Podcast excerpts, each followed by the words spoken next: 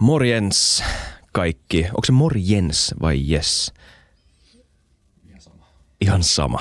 Moi kaikki kuuntelijat ja katselijat. Tervetuloa FutuCastiin.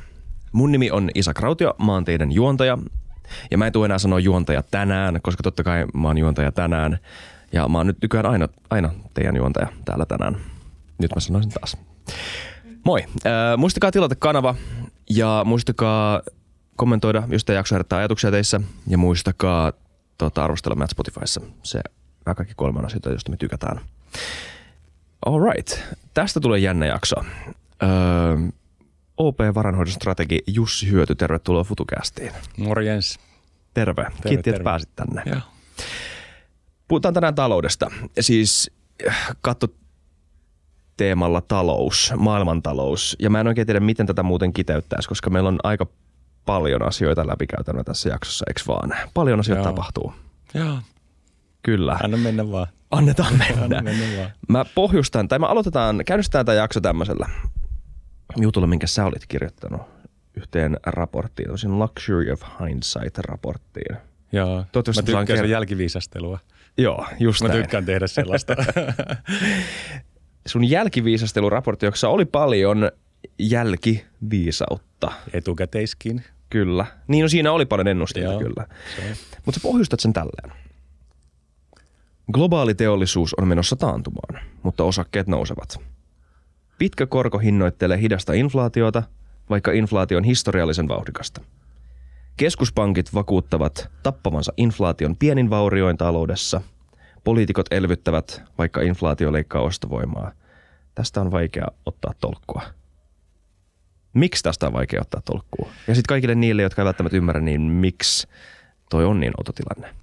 Okei, tota, joo, sä otit heti sen alun siitä ja, ja tota, silloin kun mä tein tota, niin, niin mä ajattelin silloin niin ja mä ajattelen edelleen kyllä sillä tavalla, että kun mä seuraan markkinoita ja, ja sitten mä seuraan taloutta ja mun idea on kyllä niin kuin se, että mä seuraan ensiksi taloutta ja siitä päättelen sitä, että mitä markkinoiden pitäisi hinnoitella. Että se olisi jotenkin tehokas se markkinoiden käyttäytyminen ja ja jos näin ajattelee, niin sä et niin kuin saa oikein tolkkua siitä, että mitä markkina tekee, koska se ei enää loogisesti hinnoittele niitä asioita, mitä näkee siellä taloudessa.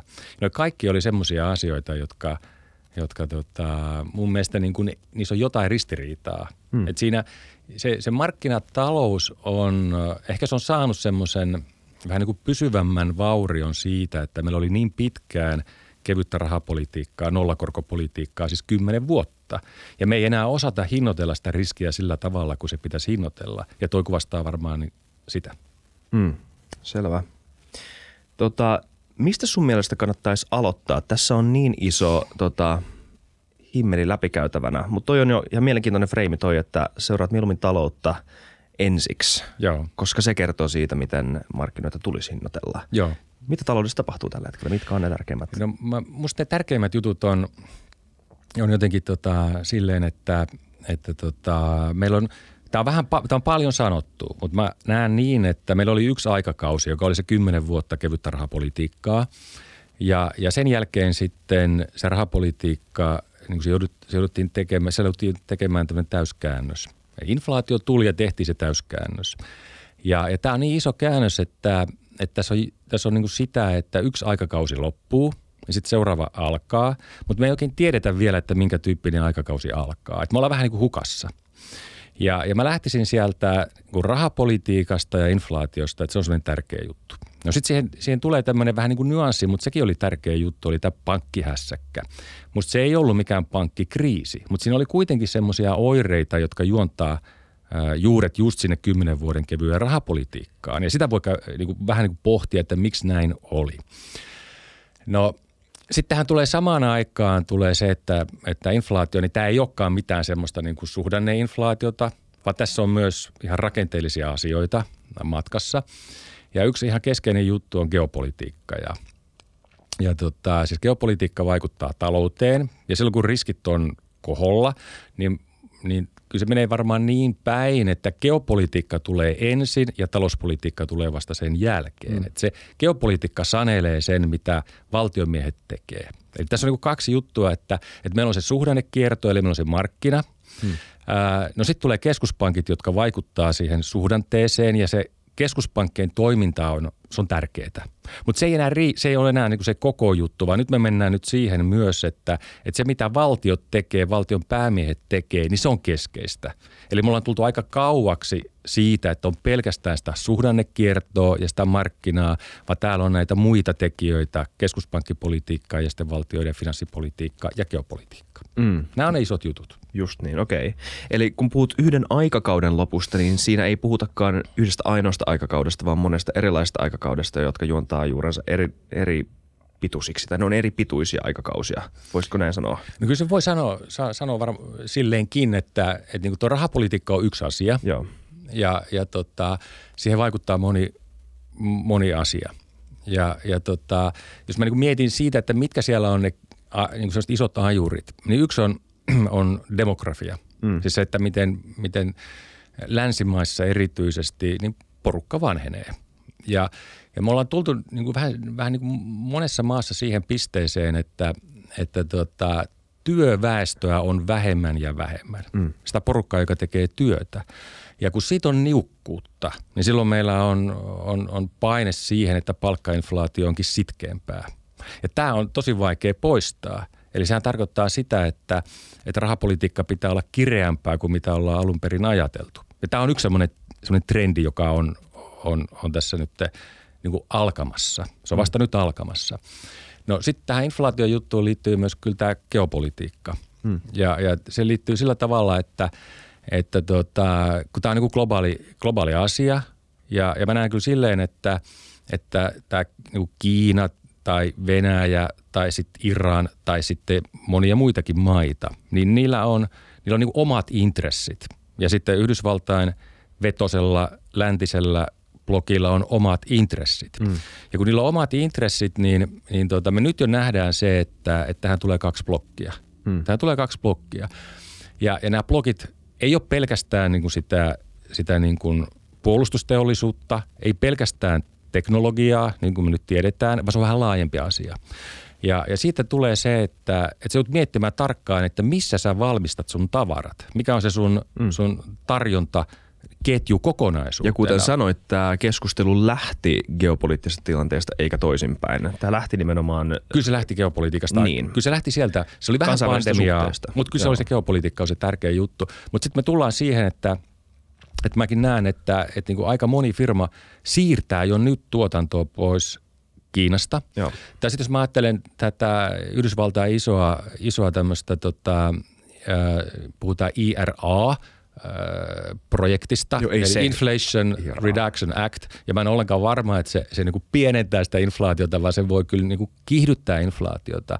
Mutta siihen tulee se, että, että sitä tuotantoa halutaan keskittää Yhdysvaltoihin takaisin. Mm. Ja nimenomaan sitä niin vihreätä investointiaaltoa, niin sitä halutaan, että se on Yhdysvalloissa, että se ei ole siellä Kiinassa tai jossain muualla. Joo. Ja tämä on lokalisaatiota. Kyllä. Tämä on niin globalisaation vastakohta. Johti EU on tehnyt samanlaisen päätöksen joo, jälkeen, joo. joka on myös aika yllättävä liike kertoo jostain isosta globaalista trendistä, eikö vaan?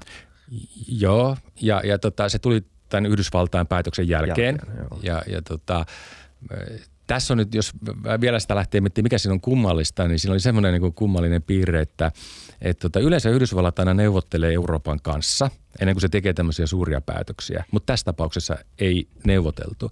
Eli tämä tuli ihan niin kuin omista intresseistä ja sekin kertoo, että Minusta se kertoo ainakin jonkin verran siitä, että, että niin kuin Euroopan rooli strategisena liittolaisena Yhdysvalloille ei ole niin tärkeä kuin se oli aikaisemmin. Voisiko se myös nähdä amerikkalaisen politiikan populistu, populistumisessa, populistiutumisessa, en tiedä miten tuon sanoisi, mutta että siinä on tullut populistisempaa. Siis äänestäjäkunta, demokraatit ja republikaanit vaativat enemmän sisäänpäin kääntynyttä politiikkaa. Pidetään huolta enemmän meistä, meidän asioista. Ei olla enää samalla tavalla se maailmanpoliisi ja se maailmantalouden koordinaattori, kun me nyt vuosikymmeniä aiemmin ollaan oltu. Öö, joo, siis mä, mä näen, että siinä on se geopolitiikka niin kuin selvästi. Mm. Ja se oli vähän, Ei, se, on, se, on, se, on, se, on, niin kuin, se, on, se on molempia mun mielestä. Että se, siinä on semmoinen Mä sanon, että siinä on sellainen tietty näpäytys kyllä Euroopalle. Niin. Ja, ja se näpäytys kyllä on hyvin ymmärrettävää, että kyllähän Yhdysvallat kantaa ison roolin nyt tässä Euroopan sodassa, eli Venäjä-Ukraina sodassa. Yhdysvallat kantaa sen ison roolin. Kyllä. Ja Eurooppa ei oikein ole niin kuin päässyt siihen kunnolla kiinni ja, ja ehkä niin kuin toivoa, enemmän toivoa kuin toimii. Et siinä on se. Mutta sitten tulee tämä, tää, tota, jota voisi sanoa, että, että yksi tämmöinen isompi muutos on tämmöinen jonkunlainen populismin kasvu. Mm. Ja, ja nyt mä en siis puhu pelkästään yhdestä puolueesta, vaan siis tämä on Bidenin tota, lakipaketti. Tää Joo, tämä on lakipaketti. Kyllä. Tämä, tämä on lakipaketti, äh, mutta siis kyllä varmaan tämmöistä populismia on. Ja se populismi, siinä on vähän niin kuin samoja, en mä, onko se jotain samoja kaikuja kuin oli Trumpilla, Trumpilla siinä Made America Great Again ja, ja, ja tota, siinä on jotain samoja kaikuja, mm. äh, mutta, mutta se populismi on vähän semmoinen niin kuin, vielä niin kuin oma lajinsa tässä. Tiedätkö että, että kun mä katson, että minkälaisia päätöksiä tehdään yleisesti, ihan missä vaan, vaikka Suomessa, Euroopassa, niin siinä on sellaista niin kuin hankaluutta jo nyt. Ja kun siinä on hankaluutta ratkaista ongelmia ja ei ehkä ole niin tietoa, että miten ne ongelmat ratkaistaan, niin sä aina ratkaiset ne selleen lyhyellä aikavälillä. Ja se lyhyt aikaväli ei ole kestävää sä teet sen, niin sen ratkaisun just nyt, että me päästään tyyliin seuraavaan vuoteen tai seuraavaan neljännekseen, mm. niin siinä tulee yleensä se maksu sitten myöhemmin. Niin. Ja, ja nyt esimerkiksi tota, tämä niin vihreä siirtymä tai ympäristöongelmat, niin näissä on hirveän paljon sitä, että sä vaan ratket, ratkot nyt ongelmia ja myöhemmin se tulee se ongelma sulle vastaan.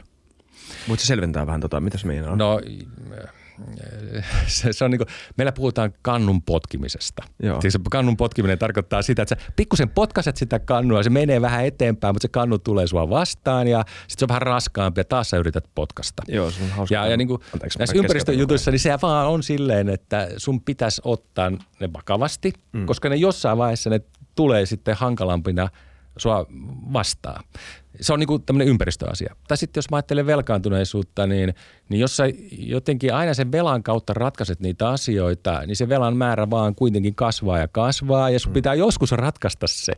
Ja nämä on tosi, nämä on niin kuin hankalia. Ja se, miten sä pyrit ratkaisemaan näitä, niin on mun mielestä on niin kuin populistinen tyyli tehdä sitä. Että se, se vastuu sitä pitkästä aikavälistä, niin se, se, he, se, on, niin se ei ole niin hyvä enää kuin se oli ennen. Mm. Huoma, tässä on niin kaksi juttua, jos puhutaan Joo. tästä Yhdysvaltain tilanteesta. Että tässä on niin aidosti geopolitiikka. Siis on järkevää, että se tuotanto on takaisin siellä omassa maassa, koska se turvaa sen tarjontaketjun toimivuuden. Se on siellä. Mutta sitten populismi on vielä vähän niin kuin oma juttunsa, että mm. et niin kuin sä vaan ajattelet sitä niin kuin omaa etua tai niin kuin sitä lyhyttä aikaväliä. Joo, kyllä. Tuo on mielenkiintoista. Sulla oli siis tämmöinen lainaus tuosta myös, mä luen, luen raporttia. se on hyvin kirjoitettu. Nykyinen sekava tilanne kuvastaa epätietoisuutta siitä, missä kunnossa maapallo on. Maapallo, Joo. yhteiskunta ja talous ovat. Edellistä vuosikymmentä kuvattiin osuvasti kannun potkimiseksi. Tämä koskee yleisesti päätöksentekoa. Kannun potkiminen tarkoittaa sitä, että lyhyen aikavälin päätöksiä tehdään pitkän aikavälin kustannuksella. Nyt ollaan jossain sellaisessa kohti, kohtaa aikajanaa, jossa pitkä aikaväli on koittanut. Joo, mä koen tämän kyllä näin. Tämä on, mä koen sen, koska, koska tota, mä koko ajan mulla on sellainen tunne, että että tota, ne ongelmat on niin hankalia, että sä et uskalla enää tehdä sellaisia ratkaisuja, jotka tarvittaisiin, koska ne ratkaisut on itse asiassa semmoisia, että se talous kyllä joutuisi todella kurjaan tilaa. Mm. Joo. Esimerkiksi tämän velka-asian kanssa. Niin tota, tai että sun pitäisi nostaa korkoja riittävästi, mm. että termi, että sulla on rahalla jälleen aika-arvo. Että kun sä nostat koron riittävän korkealle, niin rahalla on aika-arvo ja sä voit säästää. Nyt me ollaan oltu pitkään tilanteessa, että meillä on voitu säästää ja se ei ole pitkällä aikavälillä kestävää. Hmm. Säästäminen on aika tärkeää, koska se pitää tulevaisuudessakin pystyä kuluttamaan. Kyllä. Puhutaan vähän tästä vanhasta aikakaudesta, niin me tiedetään, että minkä päällä me seisotaan tässä keskustelussa. Mikä on tämä kannun potkimisaika? Mikä, mitkä ovat sen ominaispiirteitä? Mitä me ollaan tehty viimeiset kymmenen vuotta sun mielestä? Öö, Joo, no se vähän mennään ehkä noihin samoihin teemoihin tässä näin, mutta se kymmenen vuotta meni kyllä silleen, että, että sä, sä pidit sen rahan arvon, sä pidit sen koron siellä, siellä niin kuin nollassa käytännössä. Mm. No se ei vielä niin kuin riittänyt, vaan siis sähän loit sitten rahaa. Mehän puhutaan rahan printtaamisesta. Ja, ja tota, sä koko ajan toivoit siinä, sillä, siinä aikana, että sä toivot silloin, että inflaatio kiihtyy, eikö niin? Mm. että se tuntuu sieltä, että inflaatio ei kiihdy millään ja, ja kasvu palaa. Mutta se ei, se ei, niin kuin, ei ollut se ratkaisu. Ja siinä on tietenkin vähän niin kuin moniakin syitä, että se ei ollut se ratkaisu, mutta yksi syy oli kyllä se, että, että kyllä niin kuin porukka tietää, että milloin sulla on aito kasvu ja milloin sulla on taas semmoinen aikakausi, että sä, sä niin kuin pidät sen rahan arvon keinotekoisen matalalla. Et porukka erottaa sen, että milloin se on niin tuettua ja milloin se on aitoa. Ja sen takia se ei ollut sellaista aitoa kasvua. Et se aito kasvu ei käynnistynyt sen kymmenen vuoden aikana. Okei. Nyt mä tuotan aika ison Siis se on iso statement, joo. Ja mä aika ison näkökulman tähän nyt, että tästä voi niinku olla montaa mieltä, mutta joo.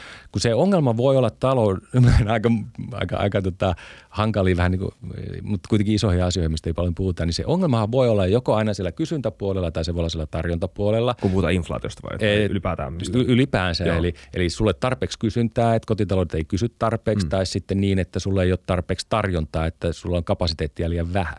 Ja meidän talous on ollut pitkään niin kuin sen tyyppistä, että, että se kotitalouksien asema on ollut heikko. Ne ei ole pystynyt kuluttaa. Hmm. Ja sen kymmenen vuoden aikana oli aika, musta oli aika niin kuin, niin kuin oikein tyyppinen analyysi, että tarjontaa kyllä pyrittiin luomaan vaikka kuinka paljon. Ja se politiikka oli tarjontavetosta, mutta se ei käynnistänyt taloutta, koska kotitaloudet ei pystynyt kuluttamaan. Ei ollut tarpeeksi kysyntää. Se rahapolitiikka, joka meillä oli, niin se ei niin kuin tuonut sitä lopputulemaa. Ja sen takia sitä jatkettiin niin pitkään, se kymmenen vuotta. Ja sitten kun sä tuut siitä kymmenen vuoden politiikasta ulos, niin sä huomaatkin, että heitsi vie, että tota, kun se raha on ollut niin halpaa, niin kaikki on aika kallista. Eikö niin? Ja nyt me voidaan katsoa vaikka tätä pankkihässäkkää, niin siinä on osa, mm. osa niin kuin sitä, että siellä oli semmoisia lainoja, tosi kalliita lainoja, jotka menetti arvoa. Se oli osa tätä ongelmaa. Että kaikki oli kallista. Osakkeet oli vähän kalliita, lainat oli kalliita, asunnot oli kalliita. Se oli yksi lopputulema. No, right. no sitten toinen lopputulema oli niinku se, että kun raha oli halpaa, niin sä pystyt velkaantumaan tosi helpolla, eikö vaan? Mm. Et sä niinku otit velkaa ja velan määrähän kasvoi hurjasti sen kymmenen vuoden elvytysjakson aikana. Mm. Näin. No sitten tulee tällainen niin kuin yhteiskunnallinenkin juttu, kun vähän joudun katsoa vähän niin kuin kaikkea. Ja, ja musta se oli se, että ne, joilla oli paljon omaisuutta, niin sen omaisuuden arvo nousi. Mutta sitten taas niillä, joilla ei ollut paljon omaisuutta, niin ne joutu, joutu niin kuin, ei ne kokenut sitä elvytystä. Mm. Ja, ja eriarvoisuus kasvoi. Tämä on yksi teema, mikä meillä tulla pyörii. No No tota, nyt kun tulee tämä inflaatio sitten, joka tuli aika pitkälle sen pandemian jälkeen, kun taas tehtiin finanssielvytystä, eli luotiin kysyntää, mm. niin siitä tulikin sitten yhtäkkiä inflaatio. Niin tota, nyt ne arvot, kaikki ne omaisuusarvot on vähän niin kuin jumissa, koska se raha ei olekaan enää halpaa. Ja me huomataankin, että hei, nyt täällä onkin oikeasti näitä kalliita omaisuusarvoja. Sitten me huomataan siellä niin kuin, ne, jotka ei hyötynyt siitä, että omaisuusarvot nousi silloin aikanaan, se niin kuin, joka ei omistanut mitään, niin niihin tämä inflaatio iskee kaikkein voimakkaimmin. Eli ne on taas niin kuin vähän jumissa siellä. No sitten me katsotaan sitä velkakakkua. Kun se velka on kasvanut, niin sen hoito on muutenkin paljon kalliimpaa. Tämä kääntyi niin kuin kaikilla näillä kolmella isolla alueella nyt päinvastaiseksi. Ja siitä tulee niin kuin se, että me joudutaan aika paljon nyt niin kuin miettiä, että kuinka me mennään tänä tämmöisenä niin kuin uutena aikakautena – Mm. Kun tämä on kuitenkin mulle vähän niin kuin uusi aikakausi, kun me mennään tästä eteenpäin. Mm. Ja, ja sitten tulee se, mistä vähän aloiteltiin, että hei, meillä on nämä demografiset asiat ja meillä on nämä vihreät investoinnit. Ja sitä tulee se, että se inflaatio onkin sitkeämpää. Mm. Nyt me ei tiedetä vielä kuinka sitkeitä. Niin tämä uusi asia, joka tulee, tämä uuden tyyppinen talous, joka tulee, niin se voi jatkuakin paljon pidempään, että se ei olekaan hetkessä ohi. Se inflaatio ei tukkaa sieltä äkkiä alas, vaan se voi olla niin kuin sitkeitä. Eli se ongelma, joka sitten tuli, niin se voi ollakin hankalampi ratkaista. Jännä. Saatko tämä ison kuva? Sain. Tai siis hahmoteltu tämän kokonaisuuden. Tämä on se iso kuva, joo. Joo, niin tämä on se, tämä on se iso kuva, tämä on se iso olisi kuva. Kiva, kiva vähän syventyä pala kerrallaan. Öö, sä mainitsit yhdessä vastauksessa tämän, no nyt heittomerkein pankkikriisin, joo. josta puhuttiin, joka myös liittyy korkojen nousuun. Joo. Öm, öm, erityisesti sitä korostettiin tässä Silicon Valley Bank-tapauksessa, jossa vakavaranto oli tota, nämä bondit, joilla vakavarallisuutta pidettiin yllä, oli, niiden hinnat oli laskenut korkojen nostojen kautta tai takia, eikö vaan? Suurta oli niin iso osa sitä syytä. Kyllä, tämä ihan niin kuin meni tämän kirjoituksen mukaan. Just niin. Joo. Niin, tota, niin ehkä tämmöinen niin kaksihaarainen kysymys. Miksi tätä pidettiin pankkikriisinä ja miksi sun mielestä se ei ole sitä? Hyvä. No tota, ää, mä, mä niin kuin vähän yllätyin silleen, että, että miten äkkiä lähdettiin tulkitsemaan, että hei, meillä on pankkikriisi. Se tuli tosi nopeasti ja mm. monesta mm. paikkaa. Ja mä ymmärrän sen silleen, että pankit aina ne on tämmöisiä mustia bokseja, että sä toki tiedät, mitä niiden sisällä on. Ja sitten kun se on ne niin kuin verisuonet talouteen, niin sä, sä, sä niin kuin säikähdät. Sä säikähdät vähän niin kuin varmuuden vuoksi. Se, se on niin kuin ihan luonnollinen selitys siinä asiassa. No sitten taas kun mä itse ajattelen pankkeja sillä tavalla, että mä, mä niin mietin, että hei, että tota, on olemassa monen tyyppisiä pankkikriisejä. Että sitten pitäisi katsoa, että mistä tämä lähtee liikkeelle, tämä ongelma, joka oli. Ja, ja jotta se olisi vakava, niin silloin meillä on sellainen termi, että sen pitää olla systemaattinen tai systeeminen. Mm. Eli se tar- tarkoittaa sitä, että sulla pitää olla sellainen riski siellä pankkien tasessa – luottoriski, siis se riski, joka leviää muihin pankkeihin ja sitten koko pankkisektori on ongelmissa. Tämä on niin se vakava juttu. Tämmöinen oli silloin äh, 2008. Mm. Se oli just tämmöinen. Ja sitten siinä oli vielä asuntomarkkinat, jolloin sä tiesit, että hitsi vie, että 2007-2008 sulla oli todella niin se pahin mahdollinen pankkikriisi. Mm. No sitten kun mä, mä katsoin tätä, niin, niin tota, mä en löytänyt sieltä semmoista luottoriskiä – enkä myöskään semmoista riskiä, joka leviäisi nopeasti koko sektoriin. Ja tämä analyysi oli, niin kuin äsken mitä sanoit, niin se oli niin kuin puolet siitä tarinasta. Se ensimmäinen juttu oli se, että siellä oli talletuksia, joille maksettiin liian pientä korkoa. Liian pientä korkoa maksettiin talletuksille. Kolme pankkia meni nuri. Hmm. Ja, ja tota, kun niille maksettiin huonoa korkoa, niin ne talletukset lähti ö, paremman tuoton perässä pois. Hmm. Alright. No sillä toisella puolella tasetta oli sitten näitä lainoja – jotka oli käytännössä jo tappiolla sen takia, kun korot oli noussut, mm-hmm. niin kuin mistä puhuttiin äsken. Ja musta oli aika, aika niin kuin kardinaali, tai niin kuin siis oli todella kovaa riskinottoa, mitä nämä pankit harjoitti, koska jos ne olisi maksanut parempaa tuottoa talletuksille, niin talletukset ei olisi välttämättä häipynyt sieltä yhtään mihinkään, jolloin sitä rahoitusongelmaa, sitä rahoituspohjan menetystä ei olisi tapahtunut, jolloin sun ei, ei olisi tarvinnut myydä niitä tappiollisia lainoja, mm. eikö vaan? Mm. Ja ne tappiolliset lainat tietenkin tekee sen tilanteen, että hitsi vie tuolla pankilla, pankillahan tulee isoja tappioita, mm. ja se niin kiihdytti sitten sitä talletusten lähtöä, jolloin, jolloin tota, tämä oli – nyt niin kuin näillä tiedoilla, mitä mulla on, niin tämä oli enemmän tällainen, että, että sä et niin kuin hallinnut sitä sun tasetta, että sä teit, otit ihan ylisuuria riskejä. Mutta edelleen siellä ei ollut sitä luottoriskiä, sitä systeemistä komponenttia. Ja sen takia mä ajattelin, että tämä kyllä menee ohi. Tai jos sä tulet Eurooppaan ja meillä oli yksi pankki, Credit Suisse, mm-hmm. ja, ja niin kuin sehän oli taas semmoinen niin kuin skandaaleissa äh, ryvettynyt pankki jo niin kuin aika pitkältä ajalta. Mm. Et siinä oli niinku omat ongelmansa ja sitten me tullaan niinku siihen, että yksi selitys on kyllä se, että kun se, vähän niinku, se on vähän summaa. Niin yksi selitys Euroopassa oli varmaan se, että hitsi vie, että me ei oikein enää osata sitä riskiä kunnolla hinnoitella. Kun se riskihinnoitteluhan, tap, niin kuin, sehän hävisi silloin sen kymmenen vuoden kevyen, eikö niin, sen kevyen rahapolitiikan aikana. Siis keskuspankithan pyrkii estämään riskin hinnoittelua, mm. että saatiin sen rahan hinta alas – Siis se on huono idea. Ja nyt kun meillä ei oikein ollut kokemusta siitä, että miten sitä riskiä hinnoiteltiin, niin sä tartuit tuommoisen Credit Suisseen tosi vahvasti ja sä hinnoittelit sen riski yli. Tämä ei ole ihan varmaa tässä Credit Suissein tapauksessa, mutta yleisesti mä sanoisin näin, että me ollaan aika huonoja, että me ollaan huonompia riskihinnoitteluja, hinnoittelijoita tänä päivänä kuin me oltiin aikaisemmin. Mm, mutta onko se sen takia, että me ei tiedetä, mitä on tuleman pitää? Ei kun musta, musta tiedätkö, se tulee siitä, että, että, että se tulee vähän niin kuin siitä, että – että sen kymmenen vuoden aikana se riskin hinnoittelu pyrittiin eh, taltuttamaan, jotta se rahahinta saatiin alas. Se, niin kuin, se niin kuin sitä estettiin sitä riskihinnoittelua, niin me ei enää edes osata kunnolla oh. tehdä sitä. Nyt, nyt sä kyllä, tämä on tosi, tämä on jännä, tämä on jännä nyt tämä kuvio, koska, koska nythän se, se rahan printtaaminen – se rahan printtaaminen, mistä kanssa äsken vähän puhuttiin, mm-hmm. niin se on tosi tehokas. Että jos sulle tulee jotain riskejä, velkariskejä, niin jos sä, sä printtaat rahaa ja ostat velkapapereita, niin sähän niin kuin automaattisesti pienennät sitä riskihinnoittelua. Ota mukana vielä. Joo, mä, kyllä, kyllä, kyllä. Mä, mä, tämä on hyvä, hyvä. Niin tota, kato, kun nyt pank, keskuspankit, mä vähän niitä kritisoin niin kuin tässä koko ajan lisää, että, että niin kuin, nythän ne sanoo, että tämä rahan printtaus toimenpide, mehän puhutaan tämmöistä niin kuin määrällisestä rahan lisäämisestä. QE. QE. Joo. Mä vierastan näitä tämmöisiä termejä, mutta täsmälleen se on se.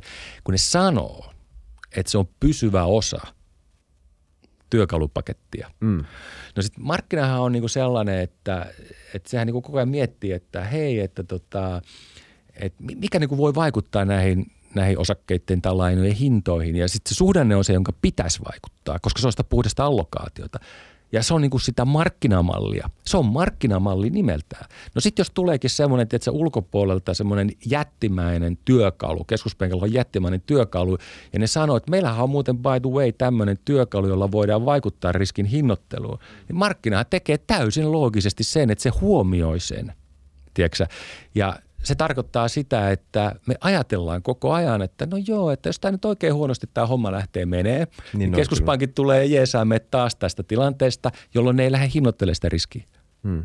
Se on niin rakennettu sisämarkkinamalleja. Eli kun me puhutaan Vähän puhuttiin tästä myös liittyen tähän Silicon Valley Bankiin ja niihin toimenpiteisiin, mitä suunniteltiin sen pankin talletusten pelastamiseksi. Sen, mm. Siinä ei varmaan nyt syntynyt samanlaista moraalikatoa, mistä sä puhut just tässä, mutta moraalikato on nimenomaan se idea, mistä sä puhut tässä.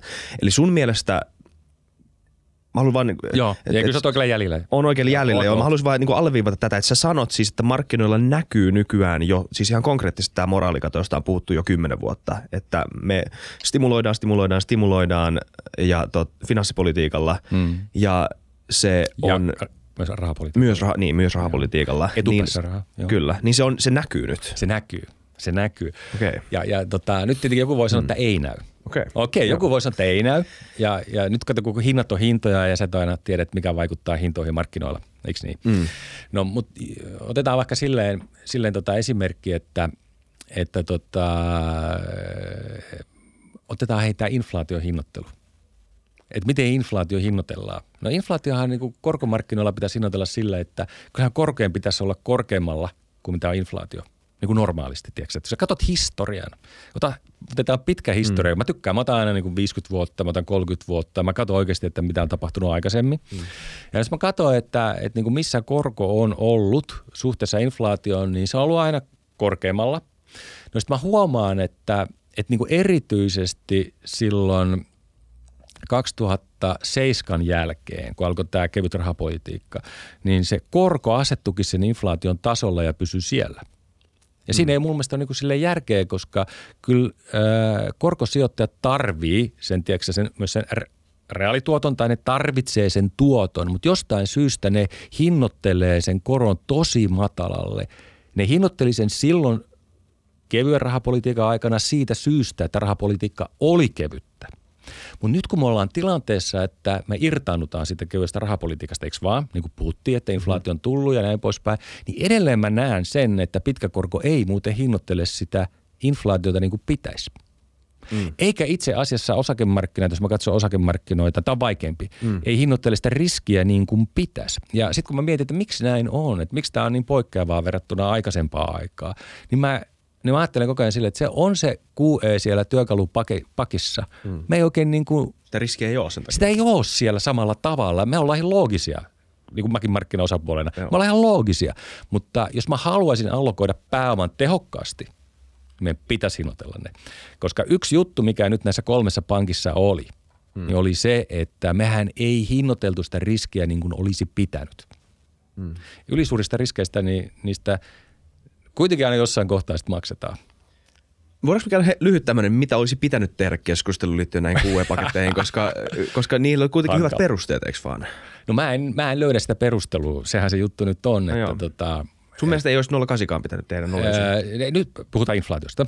Joo. Mä, mä näen, että, että tota, tämä niinku rahan printtausprojekti 08, mm. niin siis se oli 08, 09 oli sitä, että – että pankkijärjestelmä oli jäässä.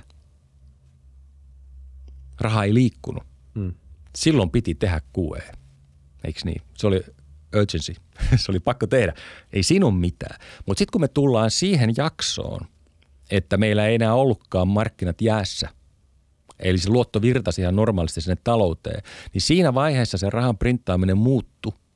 Se mm. muuttui niin kuin – talouden elvyttämiseksi. Se ei ollut enää sitä hätätilan mm. korjaamista, vaan se oli niin kuin talouden elvyttämistä. No, no tota, tämä on musta aika hyvä juttu. Tämä on aika hyvä juttu. Niin tota, mä, mä, tämä on nyt luettu. Mä en ole sata okay. varma, että onko tämä näin, mutta tota, silloin, silloin kun mietittiin aikanaan, että mihin pitäisi asettaa ää, niin kuin tavoiteinflaatio. Nythän meillä on se 2 prosenttia, eikö vaan? Oho. Joo, meillä on 2 prosenttia, että pitäisi 2 prosenttia olla inflaatio. Mutta silloin aikanaan, kun mietittiin, että Siis meillä ei ole, mutta pitäisi olla. Pitäisi olla. Niin se on tavoite, se on. Niin, targetti, tavoite, se on tavoite, se on tavoite, yes. Joo. Niin no, silloin aikanaan, kun sitä niin kun mietittiin, että no mihin sitä pitäisi asettaa, ja Greenspan oli muuten siinä kokouksessa mun käsittääkseni, siis sitä on luettu juttu. Ja, ja tota, silloin Greenspan, joka nyt aloitti tätä kevyttä rahapolitiikkaa, oli sitä mieltä, että pannaan hei se tuohon ykköseen. Että se ykkönen riittää. Okei. Okay. No sitten jokainen voi niinku funderata, että jos se olisi pantu siihen ykköseen, niin mitä olisi tapahtunut? Meillä oli inflaatio koko ajan tämän kevyen rahapolitiikan aikanakin yli ykkösen. Mm. Et siis se yksi kokous ratkaisi sen, että tuliko meille se kymmenen vuoden kevyt rahapolitiikan jakso. Se oli se yksi kokous. Eri, ihan siis joku muu päätös siinä kokouksessa, jos nyt tämä on näin, niin meillä ei olisi ollut mitään sellaista vastaavaa, jolloin meiltä olisi jäänyt tulematta se, eikö niin se velkaantuneisuushyppy, meillä olisi jäänyt tulematta se ö, eriarvoisuushyppy, eikö niin? Ja sitten meillä olisi jäänyt tulematta se, että kaikki muuttui kalliiksi. Mm. Huomaatko? Elintason kasvu olisi kääntynyt pieneen laskuun, eikö vaan? No sepä ei ole ollenkaan selvä, koska Ai joo. mun mielestä se ei ole ollenkaan selvä asia, koska mistä me niin kuin siis, eihän me saatu sitä kasvua kiihtymään sen kymmenen vuoden aikana, eikö niin? Mm. Ja, ja nyt, nyt sä meet kyllä aika kovia aiheisiin itse asiassa, että, että niin kuin, sit sä rupeat miettimään, että, että tota, oliko ne velkainvestoinnit tuottavia, joita tehtiin siinä aikana. No mun mielestä se on enemmän nyt niin päin, että sitä velkaa on liikaa. Mm. Tiedätkö, että se elintaso varmaan nyt mieluummin mm. laskee mm. niiden seurauksena. Niin se, että onko, onko elintaso noussut, jos sulla on luottokortilla niin, kuin niin ja 20 sitten se joudut vähän funderaa, että mikä sun aikajänne on. Että kun me puhuttiin sitä kannun potkimisesta, jos otat pidemmän Joo. aikajänteen, niin mä otan pidemmän aikajänteen, niin silloin me niin koko ajan mietit, että hei, että se pitää olla kestävä se velan määrä ja näin poispäin. No sitten tämä on jännä juttu, että jos se eriarvoisuus kasvaa, niin siis itse asiassa tarkoittaa sitä, että kulutus pienenee. Mennään niin kuin, tai jää, jääkö niin kuin vähän tälle tasolle, mutta jos joku haluaa sitä, sitä niin kuin enemmän katsoa, niin voi, se löytyy. Ja se niin kuin yksinkertainen selitys on siinä, että, että, että jos siellä on sitä eriarvoisuutta paljon ja, ja niin kuin se porukka, jolla ei mene niin hyvin, niin, niin se on se kovin kuluttajaporukka. Eli jos sitä rahaa kertyy sinne, jossa sitä rahaa jo muutenkin on paljon, niin, niin tota, ne ei muuten lisäkään sitä kulutusta enää samalla tavalla. Jolloin sitten seuraa se, että se kulutus onkin pienempää, kun se eri, eri, eriarvoisuus kasvaa. Eli sekään niin kuin ei ole selvä asia. Ja sitten voi miettiä tietenkin näitä omaisuusarvoja, joka on oma juttusa, että, että tota, mieluummin niin, että ne olisi niin kuin fundamenteissa kiinni. Okay. No, että tota, aika vaikea, mutta mä en oikein näe niin, että me lisättiin kestävästi meidän elintasoa tai nostettiin elintasoa. Kestävästi. Joo, okei. Okay. Joo. Eli okei, okay, ihan konkreettisesti esimerkin kautta, tämä pandemia-elvytys sun mielestä, mitäs, se ei ollut sun mielestä tarpeellinen, tai olisi ollut ylimitoitettu ainakin. Se, se oli tota, tarpeellinen siinä ihan akuutissa hetkessä taas. Joo. Mutta nyt, nyt tota, tämä on, niin kuin, tää on kasvanut vähän niin kuin kahden asian summa. Okei. Okay. Nyt, mä, mennään vaan tähän. Mennään Mut siinä, vaan. se, se, siinä on niin se, että se oli aivan mieletöntä. Siis se oli iso. Joo. Se oli iso se elvytys. No, sitten mä niin katsoin, että hei, nyt tämä varmaan valuu jonnekin, mihin ei niin kuin, tarvitsisi valua, että nyt tulee niin paljon tätä elvytystä. Mm. Ja, ja tota, sitten, sitten tota, siihen tulee sellainen kuvio, että kun me mietitään inflaatiota, että sitä inflaatiota ei ollut siihen kymmenen vuoteen. Ja, ja tota, inflaatiossa on sellainen tärkeä, yksinkertainen, äärimmäisen yksinkertainen mittari kuin tuotantokuilu. Ja se tarkoittaa vaan niin kuin sitä, että jos sulla on enemmän kysyntää kuin sulla on tarjontaa, niin inflaatio tuppaa nousemaan. Mikä, eikö se ole aika luonnollista? Mm-hmm. Kysyntää enemmän kuin tarjontaa, niin inflaatio tuppaa nousemaan. Tosi karkea, mutta se on, se on ihan hyvä mittari. Siinä on työmarkkinat mukana ja teollisuuden kapasiteetti on mukana. Jos on enemmän jengiä ostamassa asioita, niin niillä on ollut enemmän rahaa, ne saa ne tavarat. Joo, ja siis, joo että siis kun sä et vaan kerkeä valmistaa niin paljon kuin sulta kysytään. Kyllä. Eikö niin? No sit kävi silleen, että tota, kun mä seuraan sitä tuotantokuilua, kun mä nyt seuraan niitä in- inflaation perustekijöitä aina, niin tota, ennen pandemiaa, tiedätkö, se tuotantokuilu oli jenkeissä kiinni. Se tarkoitti sitä, että me oltiin hyvin lähellä, tai me oltiin jo inflatorisessa ympäristössä ennen sitä pandemian jättimäistä elvytystä. Eli kun sä niin kuin siinä tilanteessa tuot ison elvytyspaketin, finanssielvytyksen, joka varmasti lisää kysyntää toisin kuin rahapolitiikka ei välttämättä sitä tee, mutta tämä tekee varmasti, niin silloinhan sä niin kuin, sulla niin kuin tulee sellainen, sellainen tilanne, että sä oikeasti niin kuin riskeeraat sen, että se inflaatio lähtee liikkeelle. Mm. Ja nythän me tiedetään, mikä on tilanne. Ei, ei me nyt tarvitse miettiä, nyt me nähdään, ei. että inflaatio lähti. Just jolloin niin. tämä on niin kuin vähän, niin kuin, vähän niin kuin todistettu. Joo. Tai sinne päin ainakin. Joo. Öm.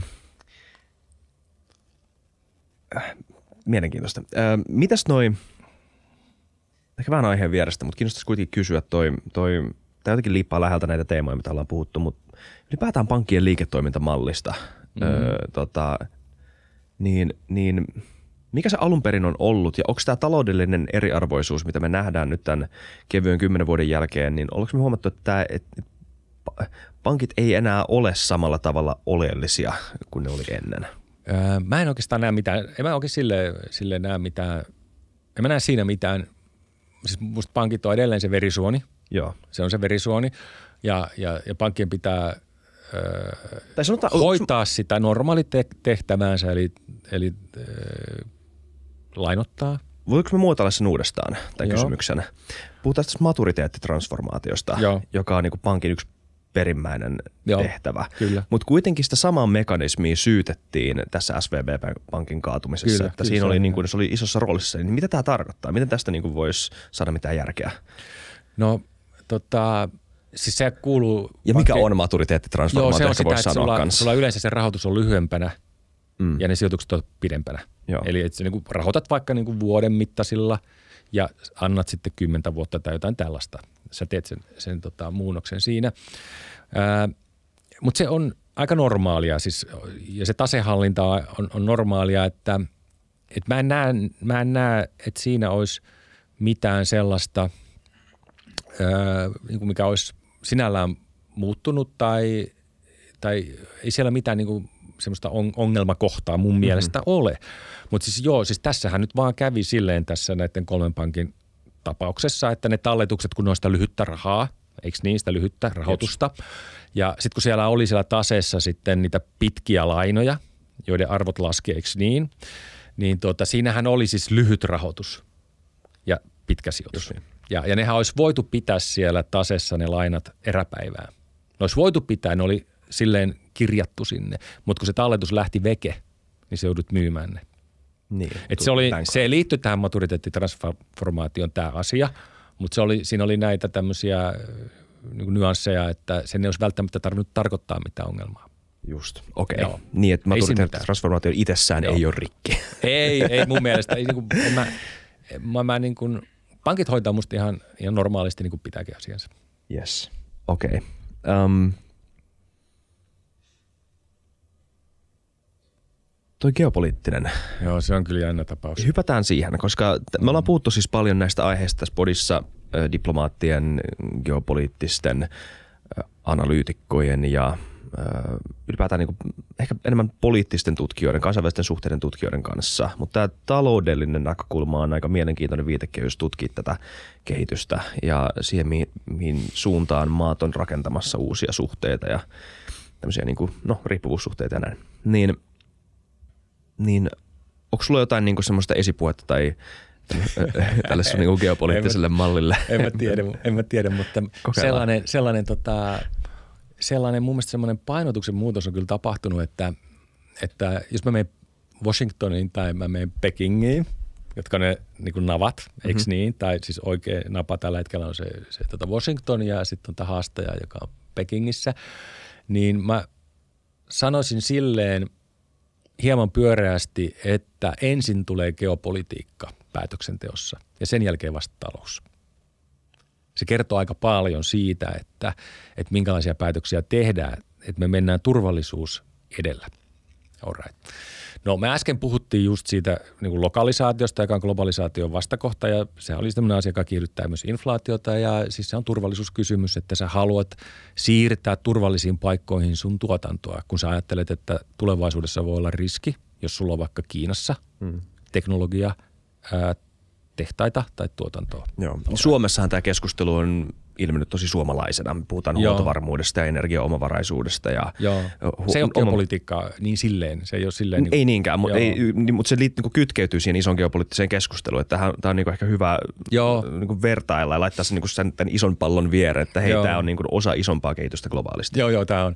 Ja, ja tota, tämä on tullut muuten tosi nopeasti. Joo. Nyt kun ajatellaan, että miten nopeasti tämä pullahti sieltä, sieltä niin kuin pintaa, että mä melkein menisin siihen tota, siis olympialaisten alle, jos muist, porukat muistaa, niin tuota, silloin viime vuonna, se oli muistaakseni neljäs päivä helmikuuta, kun tuota, Putini oli sitten vieraana Kiinassa Xin vieraana ja, ja tota, mä sit, se oli neljäs päivä muistaakseni, 24. päivästä alkoi tämä hyökkäys.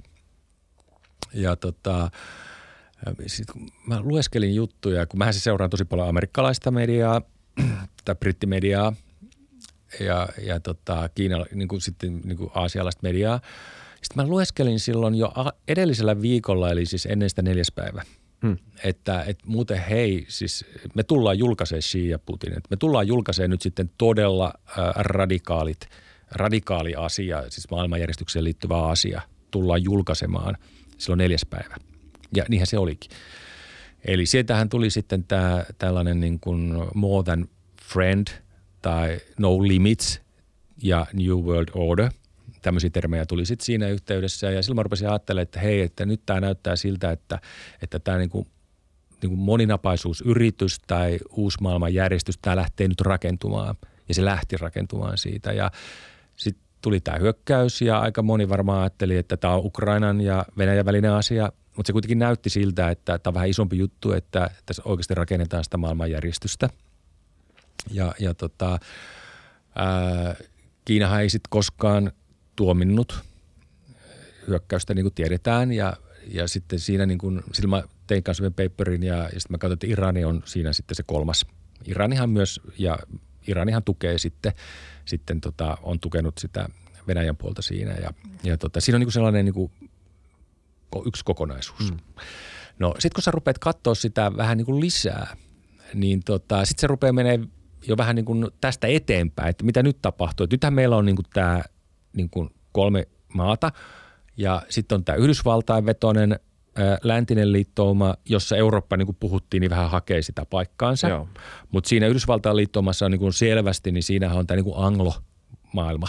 Eli UK on siinä, Australia on siinä ja sitten niitä aasialaisia maita, Etelä-Korea ja näin poispäin. No jännä väite, että EU vielä etsii kuitenkin paikkaansa. Eikö vaan, että EU ei ole aika muuta vaihtoehtoja kuin No, USA tällä hetkellä? No se voi olla kyllä niin, se voi olla vähän niin, niinkin, nyt kun kaikkihan on vähän niin kuin harmaata, eikö niin, Niin, että ei ole niin, sellaista mustaa ja valkoista, ei ole. Mutta siis kyllä Eurooppa ehkä ei ole niin samalla tavalla, siis Eurooppa ei ole samalla tavalla ollut siinä Ukrainan rintamassa kuin Yhdysvallat, sanotaanko näin. Ja, ja siinä on, siis siinä on Moraalisesti syy- kyllä. Mutta Moraalisesti kyllä, Niin. mutta siis käytäntökin on olemassa. Joo, ja, joo. ja, ja nyt siinä on siis tämä tää riippuvuus Venäjän energiasta, eikö niin? Mm. Se on asia ja nyt me on päästy siitä irti aika lailla varmaan, aika lailla. No sitten siinä tulee tämä riippuvuus Kiinan ö, kauppasuhteista. Joo. Ja se on hankalampi juttu. Kyllä. Ei se niin vaan niin kuin tuosta noin käynytkään toisin päin. Ja se on niin kuin asia, joka on Euroopalle tärkeämpi kuin, se on Yhdysvalloille tärkeä, mutta ei niin tärkeä. Okei. No mutta tässä on kuitenkin se, tiedätkö, että vähän niin kuin se neutraalimpi liittolaisuus, sitten anglomaailma ja, ja niin kuin nämä kaksi napaa alkaa nyt täältä hahmottumaan. Yhdysvallat ja sitten Kiina, eikö vaan? Ja, ja tota, nyt kun mä rupean katsoa sitä vähän laajemmin, mm-hmm. kun koko ajan tulee vaan niinku uutta tietoa ja, ja tämmöinen niinku friendshoring on nyt peliä. Eli se friendshoring tarkoittaa sitä, että sä haet niitä kumppaneita, joista sä toivot, että tulee sit oikeita liittolaisia, eikö näin? Mm. Ja mä otan nyt yhden, mä otan kaksi näkökulmaa tähän, jotka molemmat liittyy raaka-aineisiin. Ja, ja eka on niinku tämä, että, että kun mä oon katsonut, että millä tavalla vaikka Lähi-Itä on reagoinut nyt tähän sotaan, niin, ja otetaan sieltä se mahtimaa, eli Saudi-Arabia. Niin siinä on tapahtunut nyt vähän sellaista, että, että tota, Iran ja Saudi-Arabia ovat jo lähestyneet toisiaan. että siis Xi neuvotteli tämmöisen ystävyyssopimuksen, eli siinä on tapahtunut tämmöistä tiettyä lähentymistä keskenään, eli ne ei olekaan enää ehkä niin vihollisia keskenään kuin ne olivat aikaisemmin. Ja sitten kun mä katson, että, että miten, miten tota, minkälaisia suunnitelmia Kiinalla on Saudi-Arabian kanssa, niin ne on tämmöisiä niin kuin massiivisia, siis puhutaan kymmenistä miljardeista investointiohjelmista, pitkän aikavälin suunnitelmia. Ja se ei ole nyt pelkästään se Saudi-Arabia, vaan siinä on tämä koko niin kuin Gulf Cooperation Council, eli siinä on se koko, koko niin kuin Lähi-idän, ää, niin kuin Lähi-idän ryhmittymä maita. Ja, ja tota, se ryhmittymä, niin se, se on lähentynyt kyllä Kiinaa. Hmm. Ja tämä taas tarkoittaa sitä, että koko tämä niin kuin maakaasuvaranto ja öljyvaranto, niin kuin OPEC plussa, niin se on aika lähellä sitä Kiinan intressimaailmaa. Et se on asia, jota joutuu tässä vähän pohtimaan, että, hmm. että miten se tarkoittaa tulevaisuuden kannalta. Hmm. Se on niin kuin tämä energiakompleksi. Et voiko se olla nyt sitten osa tätä? No sitten tulee toinen juttu. Saudi-Arabia muuten just teki sen tota, öljyntuotantokäpin. Se oli toinen. Joo. Se oli toinen. Se oli, oli viime vuonna mun mielestä oli eka. Silloinhan Yhdysvallat jo sanoi, että tämä ei ole hyvä juttu ja nyt ne sanoo taas, että tämä ei ole hyvä juttu. Ja nyt, ne, nyt tämä vaikuttaa vähän semmoiselta, että meitä ei kiinnosta se, että tämä ei ole teidän hyvä juttu. Joo. Aika suoraan. Joo, kyllä se on näin. Hmm. Joo. Mutta joo, anteeksi. Joo, eikö se ole ihan, siis mä just katsoin, siis kun se tavallaan niin kuin, tätä oot niin kuin seurannut, että mitä ne, minkälaisia, minkälaisia kauppasuhteita tulee ja hmm näin poispäin, niin sitten kun näitä tulee tällaisia, että hei me leikataan tuotantoa, niin kuin se oli silloin, oliko se viime vuonna ja nyt tänä mm. vuonna, ja Yhdysvallat arvostelee ja näin poispäin, niin siinä niin kuin tulee sellainen, että sä rupeat vähän niin kuin vaan niitä palikoita asettaa kohdalleen ja sitten tulee joku kuva. Mm. No tämä oli niin kuin tämä aika iso asia edelleen siis energia. No sitten toinen juttu, joka mua niin kuin mietityttää, se on ehkä niin kuin vähän löysempi, mutta se mietityttää mua on sitten tämä Belt and Road mm. hanke, josta oliko se 2007 toi, 2000, otahan nyt kun mä muistan, 2013 kun se lähti liikkeelle, 2017 Xi sanoi, että se on niin kuin project of sensory. Se on yhden biljoonan projekti, muistaakseni noin 50 maahan, noin. Ja, ja sitten kun katsot niitä maita, niin, niin siellä on Afrikan maita paljon, mm. Aasian maita, köyhempiä maita ja sitten Etelä-Amerikan maita – paljon. Ja, ja tota, ne on nyt siinä, niin kuin, siinä niin kuin rahoituksellisessa suhteessa ja sitten siinä, että Kiina investoi näihin maihin paljon. Et niillä on niin kuin se suhde aika tiukka itse asiassa Kiinaa. Ja, ja tota, kun sitten rupeaa katsoa, että mikä näissä maissa on sellainen kiinnostava piirre varmaan Kiinalle ja nyt Yhdysvallat on herännyt tähän samaan, niin on raaka-aineet. Eli, eli siellä on, on tota, siis valtavia raaka-ainetuottajia. Ja, ja tota, tämä vihreä siirtymä vaatii hillittömän määrän raaka-aineita, jolloin tota, tässä tulee vähän sellainen, että, että niin kuin esimerkiksi akkumateriaalit ja kaikki tällaiset niin kuin kriittiset öö, materiaalit, mineraalit, joita tarvitaan siihen vihreiseen siirtymään, niin Kiinalla on siinä niin kuin yliote. Siis se on niin kuin se vah, suurin, silloin se, su, se on niin kuin suurin tuottaja niissä niin kuin valmiimmissa tuotteissa ja sinne alkupäähän on nyt niitä suhteita sen Belt Roadin kautta. Ja koko tämä niin kuin BRICS, joka on kehittyvien maiden, niin kuin suurten kehittyvien maiden joukko, niin, niin siellä kun mä katson sitä, niin, niin tota, siis totta kai siellä on Kiina, siellä on Venäjä. No Etelä-Afrikkakin on vähän vähän niin kuin siinä kiikun kaaku, että ne oli siinä sotaharjoituksessa, mm. jossa oli Kiina ja Venäjä. Ja eilen, ne sai vähän noottiakin siitä. Sai. Mä näin kyllä eilen jonkun video, missä tämä tota, johtaja, Etelä-Afrikan johtaja puhuu siitä, että, me, että kun Putin on nyt menossa sinne vierailemaan. Joo. No ja, tota, jep, ja tota, nythän on tämä ICCn tota, indictment, tämä siis, että hänestä pitäisi pidättää, jos oot osa tätä kansainvälistä ah, joo, tota, joo, joo. Ö, oikeus, tai siis tuomioistuinta, niin tota, mm, International Criminal Court – niin, niin, niin sun pitäisi niinku pidättää se Putin. Joo. Sitten totta kai Kremlistä on sanottu, että tämä on sodanjulistus Venäjä kohtaan, että teette tämän aika mm, kuumottavaa. Tai mm. siis, niin kuin, siinä on varmaan jonkunnäköinen uskottavuus. Siinä puhutaan niin kuin aikamoisesta eksistentiaalisesta kriisistä niin kuin Venäjän hallinnon suhteen. Mulla että ne reagoisivat siihen aika vahvasti joo, kyllä, jos noin tehtäisiin. Mutta se retoriikka, mitä e- Etelä-Afrikasta kuuluu, ei ollut mitään semmoista, että no me yritetään parhaamme ja keksitään niin kuin hyvä ratkaisu, vaan että suoraan, että ei me tehdä mitään. Niin kauan kuin Bush on vapaa – okay. niin me ei kosketa Putiniin. Niin okay. kauan kuin Obama on vapaa, ja. pommittanut lähi näin, niin, niin tämä on niinku se retoriikka. Tämä taas menee tietysti silleen, että kun sä niinku rupeat laittamaan niitä pieniä palasia siihen, niin se niinku tommoset on niinku helppo silleen ymmärtää, että sä liität ne siihen sun palapelissä. Mm. On se oikein tai väärin. Mm. Niin kuin mä aina suhtaudun aika nöyrästi, että kun ei voi ihan varmaksi tietää, eikö niin? Mutta kun sä, mitä sä sanot tosta, niin kuin mä en tiennyt, mutta se niin kuin menee musta ihan hyvin tähän tarinaan, että että, että niin kuin Etelä-Afrikkakin on, tiedätkö, niin kuin, mitä mä haen nyt koko ajan, mä kerron Joo. siitä, että miten maat niin kuin lähtee lipumaan niin kuin tässä friendshoringin kautta siihen Kiina niin kuin maailmaan, autoritäärisempään maailmaan. Mm. No siis, siis tietenkin siis, äh, nyt me puhuttiin jo se niin kuin Iran ja, ja sitten tota Saudi-Arabia ja, Brasilia. Ja Brasiliakin on vähän niin kuin silleen, että, että itse asiassa ei tuominnut nyt tätä, tai meni Kiinan kanssa samaan leiriin, niin kuin Venäjä-leiriin tässä YK turvallisuusneuvoston äänestyksessä, eli kun oli se Nord Stream-juttu, niin, niin oli, oli niin kuin siinä leirissä eikä tässä läntisessä leirissä. Niin sitten alkaa saamaan sen kuvan, että se BRICS on siellä, teettekö te niin sen kokonaisuutena. Intia on vähän niin kuin kiikun kaakun, ostaa kyllä mutta musta Intia on niin kuin eri asia vielä, että en mä sitä niin kuin pysty niputtamaan sen tiedon perusteella, mitä me saadaan, mutta niin kuin aika moni BRICS-maa on nyt siinä. Ja BRICSista on tulossa tällainen vähän niin kuin kattojärjestö tälle toiselle liittoumalle. No sitten on olemassa tämmöinen kuin Shanghai Cooperation Organization, joka on tämmöinen turvallisuusjärjestö, jossa Kiina on se ykkönen. Ja siinä, siellä on niin kuin vähän samalla tavalla näitä maita. Eli tässä on niin kuin kaksi tämmöistä instituutiota, jotka on niin kuin kattoinstituutioita tälle niin kuin toiselle leirille. Mutta se pointsi on mun mielestä nyt tämä, minkä sä, mistä me lähdettiin niinku liikkeelle, että, että ne kommot tai ne hyödykkeet, ne raaka-aineet, ne on kriittisiä tulevaisuudessa. Mm. Ja ne on vähän siellä niinku lipumassa nyt siihen toiseen leiriin, tai sieltä niinku iso osa niistä maista on menossa sen toiseen leiriin. Mm jolloin, jolloin tota... Onko vielä tässä välissä anteeksi keskeytä, mä vaan tarkentan jutun tuosta Brasiliasta, mä sanoa. Siis no, se on totta, että ne kuulemma vastusti tai halusi, että tämä Nord Streamia tutkittaisiin, mutta tässä UN General Assembly, jossa niin kuin ylipäätään äänestettiin tästä niin kuin hyökkäyssodasta, niin Brasilia kyllä tuomitsi sen Joo. ihan niin kuin länsimaiden mukana. Joo, niin teki, Joo. niin teki, niin teki. Ja, ja tota, äh, on muuten ainut maa, esimerkiksi sitä BRICSeistä, joka tuomitsi. Joo. Esimerkiksi Intiahan ei ole tuominut. Ei ole. Et se, se on aika jännä. Mä katsoin ihan sama juttu, että ainut, joka on tuominut, mutta vähän niin kuin sekin häilyvä, eikö olekin? Että on ei vähän. olekaan ihan niin selvä. Se on vaikea hahmottaa oh. tämmöisiä kokonaisuuksia. Ka- kaikki maat pelaa diplomaattista peliä ja siksi näitä kokonais- kokonaiskuvia voi aina löytää jonkunnäköisiä tota poikkeuksia. Joo, niin löytyy Tämä aina. on aina se, se, se, ehkä se iso asia, mistä mekin tässä nyt jutellaan, niin. on se, että on niin kaksi leiriä. Kyllä. Ja se friendshoring on olemassa. Joo. Se on todellisuutta. Hmm.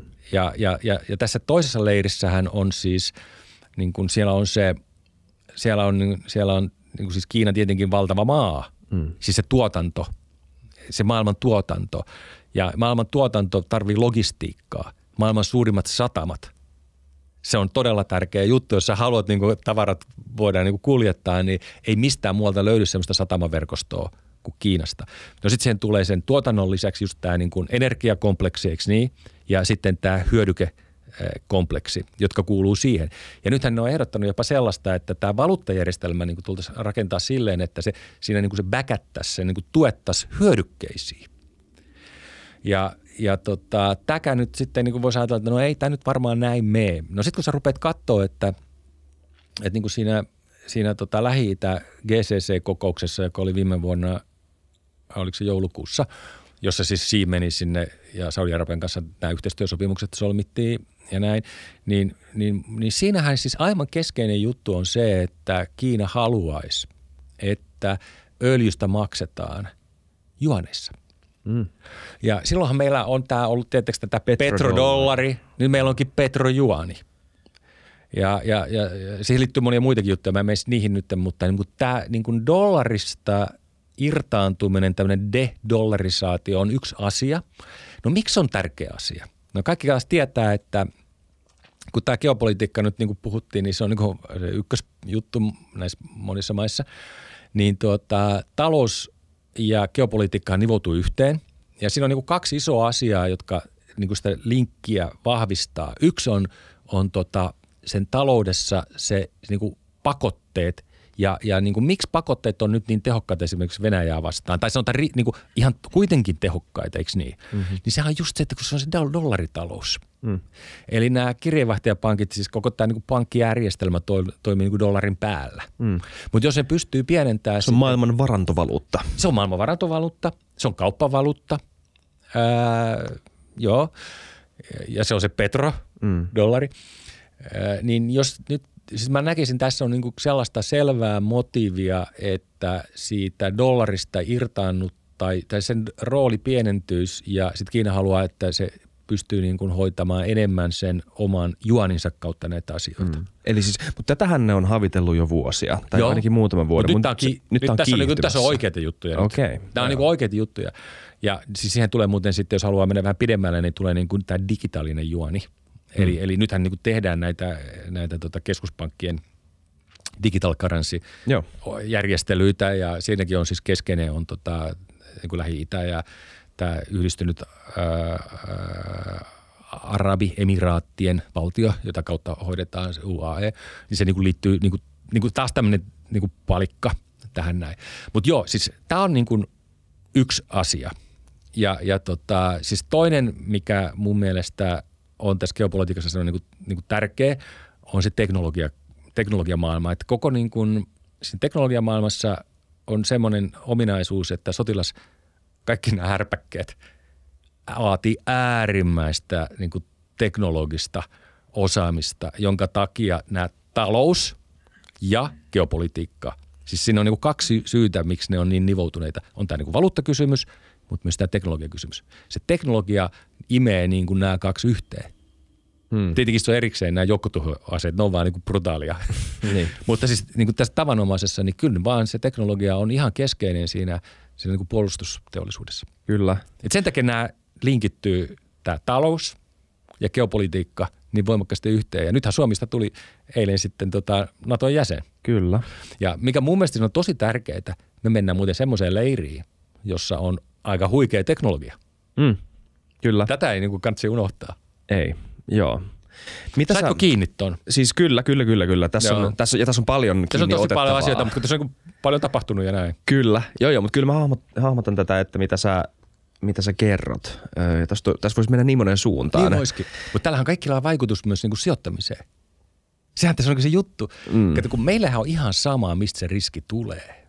Se joka tapauksessa tutkit sen riskin, että mm. onko sillä merkitystä sijoittamisen, tai niin kuin me puhutaan allokaatiosta, mm-hmm. ja näillä muuten on – varmaan hyödykkeet ei ole huono juttu. Mm. Joo. Alexander Stubb on kertomassa kirjaa geopolitiikasta ja tota, tästä muuttuneesta maailmanjärjestyksestä ja siitä, miten tätä sopimuspohjaista maailmanjärjestystä ollaan nyt haastamassa. Ja silloin ollaan luomassa globaalia instituutioita, niin kuin tässä kuvailit. Ja BRICS ollaan, ja SCO. Joo, niin tota, ö, se kynnyskysymys – Aleksin kirjassa ja teesissä on nimenomaan Afrikka. Joo. Ja se, että miten Kiina, tai no BRICS, sanotaan nyt BRICS vaikka, tai en tiedä mikä se on se instituutio Ki- lopulta sitten, mutta varmaan Kiina, Kyllä Beijing. Kiina se on. Ja miten EU ja Washington, mm. Bryssel ja Washington tota, onnistuu tota, NS tekemään Afrikan suhteen. Mm. Se on se kynnyskysymys. Siinä Joo. on kuitenkin kasvavin voimakkaammin kasvavin talous varmaan tulevaisuudessa. Sitä mä, en, sitä mä en uskalla sanoa, mutta todella, todella taas Voimakkaasti. Tärkeä, joo, se on tärkeä asia kuitenkin. Kyllä. Joo. Voitko vähän hahmotella sitten, miten sä ajattelet tätä Afrikan tulevaisuudessa suhteessa globaaliin, no ylipäätään siis maailmaan? Jo, joo, no tota, Afrikka, mulle vähän vieraampi totta kai, mm-hmm. koska, koska niin kuin sijoittamisessa se juttu menee aika pitkälle siis Yhdysvallat Kiina-akselilla. Mm-hmm. Sitten Eurooppa on semmoinen vähän niin kuin, että me ei niin paljon Eurooppaa katsota, vaikka totta kai katsotaan, mutta nämä kaksi hallitsee. Mm. Afrikka on sitten tietenkin pienempi, mutta siinä tämä, mistä vähän... Raaka-aineet kyllä Joo, puhuit, se on joo. se mun mielestä se jännä juttu, joo. että, tota, että kun mä katson, että, että niin kuin Afrikan maita, niin, niin Venäjällä on aika moneen maahan suhteet siellä, eikö vaan? Ja, ja niin kuin Venäjä on jollain tavalla läsnä mm-hmm. aika monessa maassa. Ja, ja tota, esimerkiksi niin kuin siellä niin kuin Pohjois-Afrikassa ja, ja, ja siellä suunnassa, niin Venäjällä on roolinsa. Mm. Ja se on niin kuin tarkoituksella raka, rakennettu vuosien saatossa. Mutta Kiinalla on tietenkin paljon isompi se rooli, eikö niin? Ja, ja se, sen mä näen, että se on just tätä Belt and Roadia. Mm. Ja nyt isona palikkana tuli tämä Lähi-Itä, mistä puhuttiin, tämä, tämä niin kuin kokous, joka oli viime vuonna. Ja mä kyllä koko ajan niin kuin näen silleen, että, että tässä on niin kuin pelattu tätä niin kuin raaka-ainekuvioa raaka-ainekuvio ja, ja ne investoinnit liittyy, niin, niin niissä se, se varsinainen juttu on se raaka-aine. Ja se infrastruktuuri on rakennettu siihen kyllä niin kuin ympärille, koska se tarvitaan. Ja, ja tota, nyt siis on ollut paljon, jos vaikka Financial Timesia lukee, niin sieltä lukee, siellä on ollut nyt paljon juttuja siitä, että otetaan näitä akkumateriaaleja tai muita, niin miten Kiina on niissä aivan ykkönen niin kuin by far. Ja, ja nyt esimerkiksi tämä Inflation Reduction Act, niin siinähän niin kuin keskeinen poliittinen tavoite on se, että sitä Kiinan ylivaltaa siellä vihreässä ää, teknologiassa tai vihreässä ää, ää, niin kuin raaka-aineessa, niin sitä voidaan pienentää, että ei olla niin riippuvaisia siitä, mm. jolloin kyllä mä, kyllä mä niin kuin näen, että tuo Afrikka on silleen, kun se on se Etelä-Afrikkakin on nyt, ne vähän köyhemmät, Etelä-Afrikka on se niin kuin päämaa siellä Joo. Afrikan mantereella, niin kyllä se, se, sen niin kuin rooli tulee varmaan tässä niin kuin lähivuosina, että ei me tarvitse mennä kauhean kauaksikaan, hmm. niin tulee niin kuin nä, näkymään just täällä, niin kuin, että miten nämä raaka-aineet hinnoitellaan. Miten sä näet länsimaiden, länsimaisten suhteiden kehittymisen Afrikkaan? Tai siis tässä on, Alex puhuu ainakin siitä, että No totta kai meillä on tämä meidän, tai no ehkä Suomella nyt ei samalla tavalla, mutta Euroopalla ylipäätään on tämä kolonialistinen historia, Joo. joka varmaan niin kuin värittää vähän sitä käsitystä, että no aika paljonkin värittää sitä käsitystä, Joo. että mikä heillä on ns. meistä. Joo.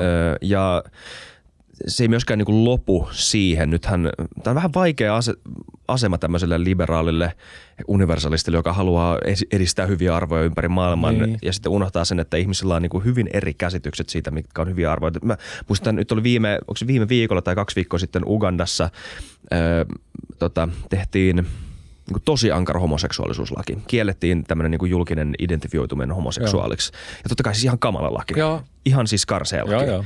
Ja eihän kukaan niin kuin vastuullinen länsimainen johtaja, jolta pystytään, pyydetään lausuntoa tästä, niin voisi sanoa, että no mutta, tiedätkö, ei nyt, no tavallaan niiden valinta, pitää tuomita. Joo. Koska se kuuluu kyllä, moraalisiin velvollisuuksiin. Mutta et sä voi samalla olettaa, että sun välit näihin maihin pysyy lämpimänä. Mm. Että pitääkö meidän nielättää meidän Ei, moraalinen mun ylpeys? Mielestä, mun mielestä, mun, mä, tää, on nyt ehkä enemmän tämmöinen, ei niin taloudellinen kysymys, niin. mutta sillä on taloudellisia vaikutuksia Kyllä. kysymyksellä. Niin. Ja tämä oli esimerkki siitä niin kuin ylipäätään joo, moralismista. Mä, niin mora- joo, joo, mä joo, saan kyllä kiinni. kiinni. Ja, tota, mun, mun mielestä tota, siis tässä on kyllä semmoinen haamu, joka tulee sieltä kolonialismista. Niin. Joo. Et se, ne muistaa valitettavasti, ne muistaa sen. Mm, ihan hyvistä syistä. Ne muist, juu, juu, kyllä ne muistaa sen, ei siinä mitään ja se on taakka meille. Ja sitä samaa taakkahan ei ole nyt esimerkiksi Kiinalla. Mm. No Kiinalla ei ole myöskään sitä taakkaa, että se tuomitsisi tämmöisiä asioita, mitä mainitsit. Just niin. Ja, ja, ja siis sieltä löytyy paljon näitä maita, jotka ei ole tuominnut esimerkiksi tätä Ukrainan sotaa, mm-hmm. että – mä en oikein tiedä, miten, miten tota nyt, niin kuin, miten tuohon voisi suhtautua, koska se heidän kulttuuri on vaan niin erilainen. Heillä niin kuin, ne asiat ei ole, niin ne asiat, jotka on meille tärkeitä, niin ne ei vaan niin kuin ole siellä niin tärkeitä. Että tämä on nyt taas asia, johon ei löydy kyllä rat, niin kuin, tiedätkö, oikein siis kunnon mielipidettä tai niin. ratkaisua, niin. muuta kuin se mielipide. Että kyllä mä niin kuin on, on näiden niin kuin, sivi, niin kuin sivistyneiden ja valistuneiden demokratioiden kannalla aina. Mm. Mutta se, se, niin kuin tämä asia on hankala, koska ne tulee kuitenkin niin eri, eri niin kuin vaiheessa. Kyllä. Mutta näet sä, että tämä tapa, miten Kiina rakentaa suhteitaan Afrikkaan, ei ole mitenkään niinku lämminhenkinen myöskään. Siis tämä Belt and Road Initiative ei ole mikään kaksipuolinen win-win-tilanne mikään tasavertaisesti. Kyseessähän on niin kuin uudenlaista kolonialismia, jos näin voisi sanoa. Joo. Eli siis eikö tässä olisi jonkunnäköinen mahdollisuus ja ylipäätään ehkä tuon framing kautta ajatella sitä niin, että hei, taloudelliset suhteet ensiksi ja ehkä sitä kautta voidaan alkaa vähän juttelemaan asioista ja katsoa, että miten me tullaan toimeen. Joo, siis se on kyllä aika ankara se Beltana Road. Joo. Se on aika ankara taloudellisesti ja ne ehdot on ankaria. Mm. Ja, ja, ja sitten se, jos nyt muistan, niin se, se Beltan Road sen 2013 jälkeen, niin siihen on mennyt se 800 vähän rapiat miljardia, melkein se yksi biljoona. Ja niin kuin sit pelastusoperaatiot on nyt jo 250 miljardia. Mm. Että kertoo vaan, että ei ne ihan tuubi on mennyt ne kaikki investoinnit, mutta se side on nyt siis niin kuin, kun sä oot ongelmissa, niin sä oot riippuvainen silloin Kiinasta. Just niin. Mm. Että ne hätäraha, siis Kiinahan on maailman suurin kehittyvien maiden rahoittaja. Mm. Ja, ja siis niin kuin heidän, heillä on niin erilainen tapa rahoittaa, kun vaikka otetaan, otetaan World Bankia tai IMF. Heillä on niin erilainen tapa rahoittaa, mutta he on niin valtava rahoittaja. Ja se tapa, jolla he rahoittaa, niin se on erittäin paljon vähemmän läpinäkyvä. Se toki tiedä niin kuin niitä rahoituksen ehtoja ja muuta. Se on todella epä, se on huonosti läpinäkyvä. Ja sehän tekee nyt sen, että kun näitä pitäisi sopia näitä riitoja, eikö niin, näissä, jossa on ongelmia, niin, niin on todella vaikea sopia. Ja sen takia ne on niin kuin jumissa ne maat. Tästä on ollut myös juttua. Joo. Mutta tämä sun isompi kysymys, tämä, että mitenkä mennään talous tai mitä, mikä edellä mennään, niin se, se, se on, mä en ole sitä oikeasti silleen miettinyt, tai niin. mä, musta se on vaan se Af- Afrikka, niin tota, se on todella tärkeä just näiden mineraalien takia. Sitä ei voi vaan niin kuin, se rooli tulee korostua sitä kautta. Se on, se on näin. Se demokratia on niin kuin ihmeellinen olento, eikö sokki? Oh. Ja sitten kun sitä demokratiaa miettii ja sitä populismia, mistä vähän puhuttiin, mm.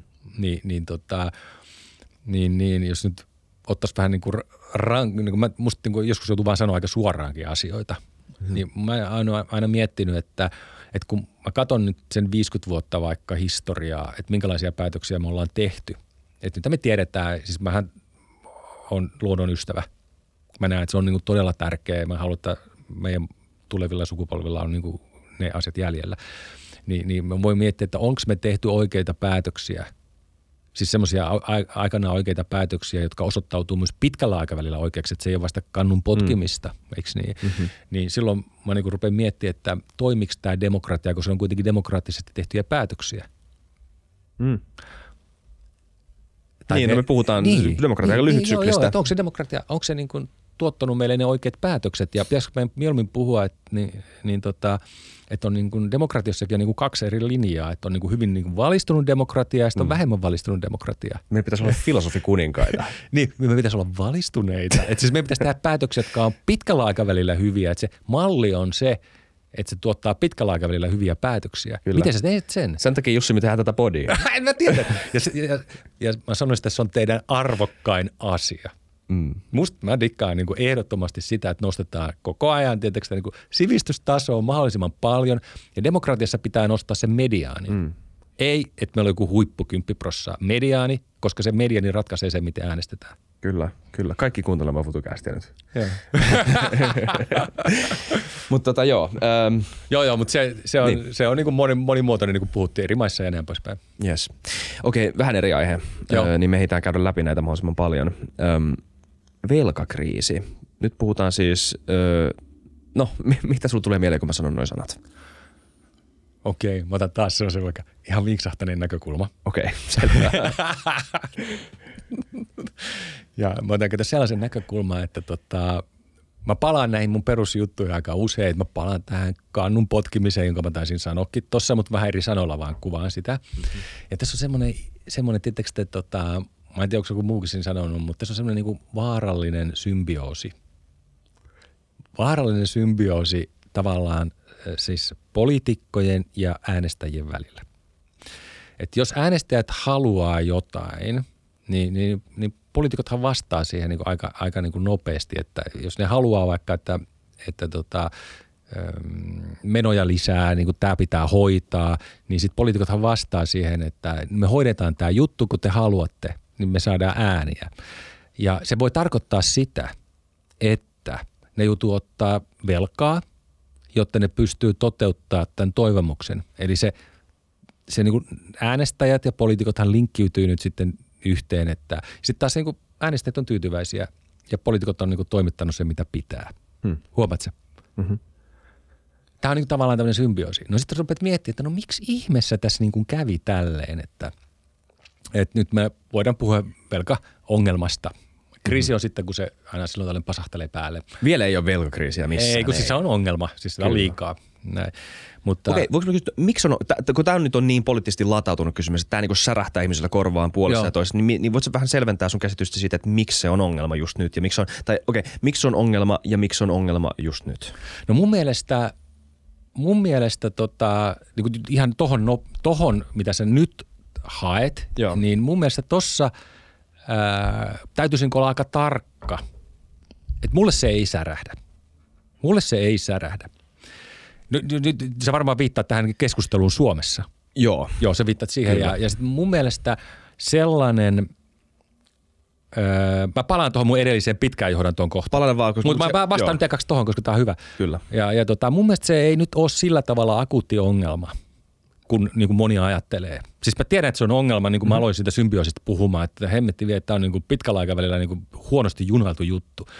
Mutta nyt jos mä ajattelen sitä, niin, niin siis sellainen, sellainen, että se niin kuin, niin kuin sanot, että velka on, velka on niin kuin, niin kuin akuutti, massiivinen ongelma. Sitä pitää niin kuin vähän varovasti lähestyä. No sä samassa lauseessa sanot, että, että tota, tehdään veron alennuksia. Nyt jos satut katsoa, niin tota, esimerkiksi kun mä katsoin Yhdysvaltain budjettivajeen, mm-hmm. niin sä näit varmaan, mistä se vaje tuli. Se tuli siitä, että sillä tehtiin veronalennukset, Trumpin veronalennukset. Mm. se, ainoa, se joka rikko taas- sen ihan joo. täysin, sen, Kyllä. sen, tota, sen, sen niin kuin velkakehyksen, koska sä, sä et saa niitä niin sanottuja dynaamisia kasvuvaikutuksia, mm. että sun velkaantuneisuus pienenisi. Nyt me ollaan aika vaarallisella alueella, että kun sä niin kuin haluat, että sä, sä paat sen velan, velkaantuneisuuden kuriin, sä haluat tehdä veronalennuksia, sitten sä et kuitenkaan niin kuin siinä keskustelussa tarkemmin erittele, että miten sä teet sen. Et siis jos joku sanoo mulle, että työttömyys on, niin kuin, tai työllisyys on tärkeä juttu ja kasvu on tärkeä juttu, niin ei tarkoita mitään. Hmm. Ne ei tarkoita oikeasti mitään. Jokainen meistä voi niin kuin sanoa ne, kun se on tosiaan yleisiä kivoja asioita, mutta sitten kun me ruvetaan puhumaan siitä, että kuin se tehdään, hmm. niin sitten me ruvetaan puhua asiaa. Ja nyt esimerkiksi mun mielestä tässä meidän maailmassa nyt ei ole hirveästi niin kuin päästyä sinne niin kuin syvällisempään, että kuin tämä tehdään sinne niin kuin ytimeen. Ja, ja totta, nyt mä vähän oon sen takia tässä niin kuin pohtivalla kannalla, että, että tota, kun mun mielestä meidän pitää olla kyllä tarkkoja tästä eteenpäin, vähän hieno termi, mutta tästä yhteiskunnallisesta kohesiosta. Mm-hmm. Ja mä tykkään armeijassa semmoista termistä, että kaveria ei muuten sitten jätetä. Mm. Armeija on hyvä paikka, siellä oppii monia hyviä asioita. Mutta niin nyt mä mietin niin kuin sitä, että jos me puhutaan valtavista, samaan aikaan niin kuin tämän velkaantuneisuuden ää, pien, niin kuin pienentämisestä, veronalennuksista ja sitten siitä me, joudut, niin kuin meidän pitäisi ottaa kantaa myös siihen, että se kohesio säilyy, se yhteiskunta säilyy. Mm. Et ja se, se tarkoittaa myös että moraali säilyy. Joo. Se, se moraali pitää säilyä. Et me ollaan aika, aika, aika niin kuin hankalan jakson edessä, että jos kaikki nämä asiat tehdään, mistä puhutaan. Et mä, mä näen tämän enemmän niin, että tämä on kokonaisuus. Että sä et voi tehdä äkkijarrutuksia, vaan sun pitää pitkällä aikavälillä rakentaa se sille, että se on kestävää. Ja nyt jos mä tuun siihen, mistä mä vähän niin kuin aloittelin ja, ja niin kuin mietin tämä niin kuin vaarallinen symbioosi, mm, joka tuli, just, niin sitä on muuten jännä juttu, että, että budjetit oli muuten ylijäämäisiä 70-luvulle saakka. 70, siis maan kaikkialla oikeastaan. Budjetit olivat ylijäämäisiä 70-luvulle saakka. Siis ei ollut valtion velkaa käytännössä. Ei, siis ei kun budjetit. Velkaahan Anteeksi, oli. niin, bä- joo, budi- niin, et- just niin, Niin, et- budjetti et- alijäämäinen, sä Leika- korjaa se velalla. Velkaa, lainaa lyhennettiin koko ajan. Joo, sä lyhensit velkaa, no. mutta sä lyhensit aina silloin, kun oli hyvä suhdanne, niin sä lyhensit silloin, silloin oli huono suhdanne, niin sit sä taas silloin niin kun otit velkaa. Se oli niin kuin niin. about balanssissa. Alright. Ja se velkaantuminen lähti liikkeelle sieltä 70-luvulta. Ja, ja tota, siis se, että sulla on kroonisesti alijäämät, alijäämäiset budjetit, se on vasta sen jälkeinen ilmiö. Hmm. Silloin ne budjetit oli alijäämäisiä, kun se oli kriisitilanne. Ja musta se muuttui, että se, se muuttui se niin kuin suhtautuminen, just tämä vaarallinen symbioosi tuli niin kuin sen jälkeen, mistä mä puhuin, että haluttiin jotain, joka maksoi sitten enemmän kuin oli varaa. Saatko kiinni? Saan. Sä Ja, nyt kirjoitit- ollaan, ja tämä asia lähti sieltä 70-luvulta liikkeelle, Joo. Ja sillähän niin kuin oli myös silloin se, että 70-luvulla luovuttiin kultakannasta. Bretton Woods. Yes. Joo. Silloin luovuttiin kultakannasta, eli silloin niin kuin rahan tarjonta, no problem. Hmm. Se oli vain luottamuskysymys. No sitten kun me tultiin tähän tota, kevyen rahapolitiikan aikakauteen, niin se kuri hävisi. Eli sehän oli se riskihinnoitteluhan kuri. Kun sä hinnoittelet riskin, niin sä, sulla on kuri. Mm-hmm. Sä estät valtioita velkaantuvasta, sä estät yrityksiä tai kotitalouksia velkaantuvasta liikaa. Se on mm. markkinoiden mielipide. Eli meillä on nyt vähän niin kuin sellainen tila, että se kuri ei rajoita. Nyt se rupeaa ehkä rajoittaa taas, mutta niin kuin ei ole rajoittanut. Ja se määrä sitä on ollut rajoittomasti tar- tarjolla, jolloin se symbioosi, se vaarallinen symbioosi on pystynyt hyvin elämään. Ja silloin me on tultu niin kuin pitkällä aikavälillä tähän tilanteeseen, mutta ei me sitä niin kuin nopeasti korjata. Me puhutaan muuttaa se korvien välissä ekaksi. Ja silloin me puhutaan tästä sivistyneestä demokratiasta. Mm. Ja sun pitää uskaltaa katsoa sinne niin kuin nurkan taakse. Mitä tämä tarkoittaa? No just sitä, että, että, mä tarkoitan just sitä, että niin kuin, siis me, me tarvitaan sellaista äänessä, me, meidän täytyy äänestää sillä tavalla, että me tehdään kaikki kestävästi, hmm. etkä vaan halua nyt ja heti jotain. Niin. Eli sä, niin sun pitää ajatella, että se velkaisuus hoidetaan, se luonto hoidetaan, se kohesio hoidetaan.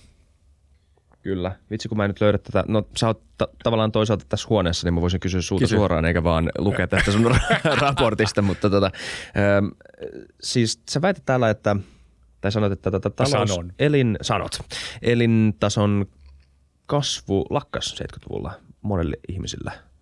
Sanotko täällä? Ei meihän tässä suoraan sanoa silleen. Se, se, se, mutta mä, tar- mä tarkoitin just sitä, mitä mä äsken tavallaan sanoin. Että Ai, sä, ah, ei, ei, ei, anteeksi, sorry. Joo, joo, joo, joo. Elintason kasvu on hidastunut 1970-luvulla. Joo. Kansalaiset haluavat elintason kasvun jatkuvan, kuten Joo. ennenkin. Ja tämä on tämä, tää tää, on tää symbioosi. Tämä oli tämä asia. Just niin. Okei. Se on vaarallinen. Meidän pitäisi varmaan tottua siihen, että, että, tota, että siis kasvu, Mhm. kasvu, se voi olla hyvää tai huonoa. Siis kasvu on eniten taloudessa väärin ymmärretty termi mun mielestä. Mm. Et kun sä tavoittelet jotain sellaista, jota ei voida kunnolla toteuttaa, siis sen väärän tyyppistä, väärän tyyppisiä investointeja, ylimitoitettuja investointeja, niin sä maksat niistä myöhemmin moninkertaisesti. Joo. Eli kasvua pitää aina katsoa, että mitä siellä on sisällä. Ei vaan pelkkä kasvun sanominen, me haluamme kasvua. Ja sen ulkoisvaikutuksia muutenkin. Niin, se, se, on, se, on, se on todella väärin ymmärretty termi. Joo. Se on ihan, siis se on niin helppo sanoa, että kasvulla ratkaistaan kaikki, mutta kun sillä ei ole ratkaistu, vaan velkaantuneisuus on kasvanut, Mm. mm. eikö niin, ja luonto on kärsinyt. Kyllä. Mitä sä tota... Mutta kuitenkaan, niin kuin, mi, mitä, tapahtuisi, mitä tapahtuisi, jos me, jos me aletaan niin kuin systeemisesti ajattelemaan kasvua ihan eri tavalla ja me aletaan arvioimaan sitä ö, tällä viitekehyksellä, niin mitä se tarkoittaa kaikille sille yhteiskunnassa, joka on rakentunut sen päälle, että meillä on jatkuvaa kasvua koko ajan ja, ja kuinka, kuinka iso siirtymävaihe tämä olisi eri, ihan erilaiseen maailmaan. Mä olen näkynyt vähän näkemään tätä uutta, uutta aikaa. Joo, joo, mutta, mutta tos, hyvä. Me, musta me aika hyvin käydään näitä tärkeitä asioita läpi, Joo. mutta aina pikkusen eri valosta niin kuin, ja näkökulmasta niitä Joo. kurkataan. Ja, ja mä taisin tuossa sanoa, että, että, tota, että, ää, että jos me oikeasti halutaan lopettaa se kannun potkiminen, Mm. että sit, sitähän tässä on kyse. Niin, no joo, okei. Muistatko, mä sanoin, että se on aikamoinen shokki.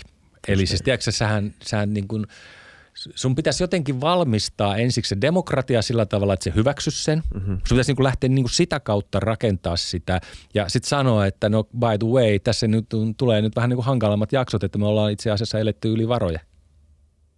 Tai yli kestokyvyn. Siinä on niin kuin, sun pitäisi niin kuin joko tehdä Joo. Niin, että sä valmistat ensiksi porukan, tai sitten sun pitää tulla niin kuin teknokratiaan. Mm. Huomaatko siis sivistyneeseen teknokratiaan, mm. jompikumpi. Tai sitten, jos sä yrität sen sieltä niin kuin sen nykydemokratian kautta rakentaa. Sä mm. joudut valmistamaan sen ja sitten sun pitää lähteä sille uralle hitaasti. Toinen vaihtoehto on, että sä niin kuin paat jarrut päälle. Joo. Ja Jos poliitikot, sä paat jarrut päälle, joka, jos me ei tehdä niin kuin jotain, niin ne joku panee ne jarrut päälle. Mm. Joka tapauksessa. Ja sitten tulee tämä suuri reset. Mm. Eli sitten pannaan niin kuin oikeasti alaskirjauksia ja muita, että me joudutaan niin kuin käynnistää tämä talous uusilta alustoilta uudelleen. Mm. Siinä on kaksi vaihtoehtoa. Ja tietenkin kaikki muut on siltä väliltä ne vaihtoehdot. kun, mm. jo, kun on kaikki vähän niin enemmän tai harmaata. Mutta tässä oli kaksi ääripäätä. Jotain siltä väliltä pitäisi löytää. Mm. Mutta Ja ihmiset, poliitikot ei halua tehdä tätä Ei. keskellä tätä demokraattista luottamuskriisiä. symbioosi. Mutta kun meillä on, meillä, on se, meillä on etenkin nyt aika niin kuin hankala vaihe, koska ihmiset ehkä jollain tavalla huomaa tämän näiden asioiden tapahtuvan ja ilmenevän omassa elämässään ja, ja, tota, ja, ja meillä on muutenkin demokraattisia luottamuskriisejä käynnissä Joo. tällä hetkellä ja polarisaatiot, niin tämä niin kuin, tämmöisen jutun käynnistämistä ei moni poliitikko halua tehdä. ei, ei. Ihan hyvästä Ei, syystä. ei mutta se riski on tietenkin, että jos et se käynnistä, niin se, se tulee se risetti sieltä niin kuin automaattisesti. Ilman, että sille voi mitään. Ilman, että sille voi, se tulee ulkoa, se tulee markkinoilta. Niin. Mutta sitten jos sä haluat sen niin kuin välttää ja haluat mennä niin kuin pehmeästi, niin se on, se on iso projekti. Se on iso projekti, joka lähtee just tästä niin kuin mun mallista, eli sivistyneestä demokratiasta. Joo, mutta on se, jännä, koska siis tästä resetistähän on, puhutaan tosi paljon. On, siitä on, on tullut se, siis, se eventti tulee tai Joo, joo. Ja tää, on puhuttu jo kauan. Joo, joo, joo, kyllä, kyllä, kyllä. Ja, siis siitä, ja siitä on tullut tämmöinen niin kuin ylhäältä alaspäin niin kuin, suunniteltu ja koordinoitu salaliitto joltain World joo, Economic Forumilta, mutta siis tämä on niinku ihan sinänsä ihan niinku raikas selvennys tähän keskustelun suuntaan, että ei tämä tule ylhäältä päin ei, tai Klaus Schwabilta, tämä on markkinoilta. Ei tässä ole mitään salaliittoja. Niin, niin. Ei on... tässä ole todellakaan mitään salaliittoja. Niin, tämä on niin. ihan, mutta mut, mut, tota, tämä on, tää on jotenkin, tämä on todella kohtalokas tämä keskustelu mun mielestä. Mm. Jos mä otan yhden esimerkin, minkä mä tuossa tota, siis mä oon median suurkäyttäjä. Mm-hmm. Todella. Todella niin kuin massiivisesti luen. Se kyllä huomaa. Joo, mä luen ihan massiivisesti. Niin tota, ja mä ennustanut aivan hillittömästi. Mun työ on pelkkää ennustamista. Niin, jos mä otan yhden esimerkin, joka vähän valottaa tätä, niin, niin tota, siis oli tämmöinen niin todella hyvä tulevaisuustutkija. Ja sitten oli tämmöisiä niin kuin erittäin varakkaita investointipankkiireja. Ja ne sitten sanoi, että, että nyt kertoo meille niin tämä tilanne, missä me ollaan. Mm-hmm et, et meillä on kokous täällä näin ja me tarvitaan sulta neuvoja. Ja, ja tota, sitten ne, se, ne kysyy siltä, että, että siltä tulevaisuustutkijalta, että, että niin kuin, tämmöinen eventti on nyt tulossa, tämä eventti. Tämä eventti on tulossa, niin miten me voidaan suojautua tältä eventiltä? No sitten tämä miettii, että onpas mutta aikamoinen kysymys. Ja, ja sitten alkoi vastaa, että paras tapa, kun teillä on raha ja kaikki, niin paras tapa suojautua on se, että käytätte sen rahan ja vaikutusvaltanne sillä tavalla, että te ruvette vakiinnuttamaan tätä niin kuin kehitystä ja rupeatte viemään tätä kehitystä kestävämpään suuntaan. Ja nämä oli todella rikkaat kavereita. Huomaatko mm. No sitten nämä kaverit sanoivat, että joo, ei se auta. Hmm. Me halutaan tietää, miten tähän eventtiin valmistaudutaan. Aikamoinen pointti, koska ne niin kuin oli todennut, että no what, mitä tahansa, niin se tulee sieltä. Joo. No siis tämä voi olla urbaani legenda tämä asia, että et, onko totta tai ei. Mut onko tämmöistä kokousta koskaan ollut, mutta niin tämä kertoo aikamoisen, niin kuin, siis nämä oli todella fiksui kavereita nämä investointipankkirit. Ne varmasti tiesi, ja jos ne on isojen pääomien päällä, ne näkee niin kuin tiettyjä kehityksiä hmm. ja, ja voi se hämätäkin, voisi olla vääräkin, mutta, tuota, mutta anyway, siis se oli niin kuin aikamoinen vastaus heiltä joka mua, mua panee niin kuin miettimään, koska mä koko ajan niin kuin puhun siitä, että meidän pitää vaan kääntää tämä asia hmm. hissukseen. Just niin. Ja Miltä? pitää aloittaa nopeasti, koska muuten sen, sen, niin kuin, sen resetin todennäköisyys kasvaa. Miltä se näyttäisi? Se käännös. Se äkki. No se olisi kyllä varmaan, se olisi varmaan semmoinen, että, että tota, se varmaan, nyt kyllä hurjia kysymyksiä sulla, niin, mutta se olisi varmaan niin kuin sellainen, että se rahan printtaaminen, siis tulisi taas jotain semmoista kuin 07, mm-hmm. 08 ja, ja sitten taas valtoimena rahaa, eikö niin, mm-hmm. printattaisiin ja lähdettäisiin korjaamaan sitä. Ja, ja sillä tavalla niin se menee epävakaampaan kuitenkin loppupeleissä se tilanne. Ja, ja tota, silloin en mä oikein niin kuin osaa sitä sanoa, mitä se on, koska se, se olisi vaan niin kuin sellainen, että iso kriisi. Iso kriisi, joka voisi liittyä esimerkiksi hyperinflaatioon, jossa printtaa tarpeeksi rahaa. Ja sitten mä kuitenkin ajattelen, että ei se nyt ihan tyhmää ollut se, mitä Milton Freeman aikana sanoi, että, että niin kuin aina ja kaikkialla inflaatio on monetaarinen ilmiö. Mm. Eli siis rahan tarjontaan liittyvä ilmiö niin, niin se voisi mennä niin kuin sitä kautta. Tai sitten se menee jotenkin niin, että tulee niin, niin isoja, isoja tota, alaskirjauksia siihen velkaan jossain paikkaa, että sä et niin kuin sitä pakokauhua enää saa niin kuin pysäytettyä. Vaan siis vaikka sä printtaat sitä rahaa, niin porukalla on mennyt usko mm. siihen systeemiin, että niin kuin nämä nostetaan täältä pystyy. Mm. Niin se tapahtuu se, että, että tota, se velka – onko se implosion vai explosion siinä kohdassa, niin kun se räjähtää sisään tai ulospäin, mutta se kuitenkin niin kuin poksahti. Joo. Mutta jompi kumpi, siis todennäköisesti jompi kumpi on se, se, se mitä tässä pelä, niin kuin jotkut pelkää. Hurjaa. Oh, hurjaa, joo. Tämä vähän menee dekkaripuolelle. Kyllä. Mutta, mutta tämä on vähän dekkaria ollutkin tämä maailmantalous nyt tässä viimeiset kymmenen vuotta. Kyllä. Joo, ja tämä on mielenkiintoista, että me ei vielä... Um, moni iso asia on muuttumassa. Toinen iso rakenteellinen juttu, mistä olisi kiva puhua vielä, on tämä demografia. Joo, joo, se, se on todella iso asia. Mä sen verran vaan sanon, että, että tota, tässä on, siis, tässä on niin kaksi asiaa, jotka on tärkeitä. Ja yksi, kaikkein tärkein, on se, että jos me katsotaan Kiinaa, jos me mm. katsotaan Kiinaa, viime vuosi oli ensimmäinen vuosi, kun populaatio pieneni. Jos mä muistan nyt oikein, niin 2016 alkoi työväestö pienenee. Ja se on pienentynyt saman verran, se on pienentynyt sellaista 5 miljoonan tahtia. Eli mä sanoisin, että se on pienentynyt tuommoisen 340 miljoonaa, siis työväestö. Työväestö. Ja, ja tota, se vastaa, niin kuin joku oli verrannut, että se vastaa niin kuin suurin piirtein Saksan työvoimaa. Haluaa nyt alkaa niin kuin puhutaan niin kuin, niin kuin iso maa ja wow. näin poispäin, mutta siis kuitenkin puhutaan paljosta. No sitten kolmas juttu on, että syntyvyys on tipahtanut melkein puoleen. Melkein puoleen syntyvyys, mm. jolloin me saadaan niin kuin kiinni se, että, että tota demografia, mm. niin, niin tota se niin sanottu se demographic dividendi, kun me puhutaan, siis demografisesta tämmöisestä kasvupyrähdyksestä, niin se on kääntymässä todella rajusti Kiinassa toiseen suuntaan. Tämä vaikuttaa tasan tarkkaan asuntomarkkinoihin. Hmm. Urbanisaatio on myös Kiinassa, niin kuin se laskee kovaa vauhtia. Eli tämä oli yksi näkökulma tähän demografiaan. Toinen näkökulma demografiaa, joka on myös akuutti, vaikka ajatellaan, että hiljaa se sieltä tulee, mutta ei se niin hiljaa tukkaa. Ja se liittyy taas Yhdysvaltoihin. Ja jos mä katson Yhdysvaltoja ja mä mietin sitä, että miksi se palkkainflaatio on niin kovaa. No sitten mä niinku piirrän semmoiset käppyrät, johon mä laitan, tota, laitan sen pandemian ja sitten mä laitan, että kuinka paljon ää, työikäisistä on työvoimassa. Se on niin sanottu osallistumisaste. Okei. Okay.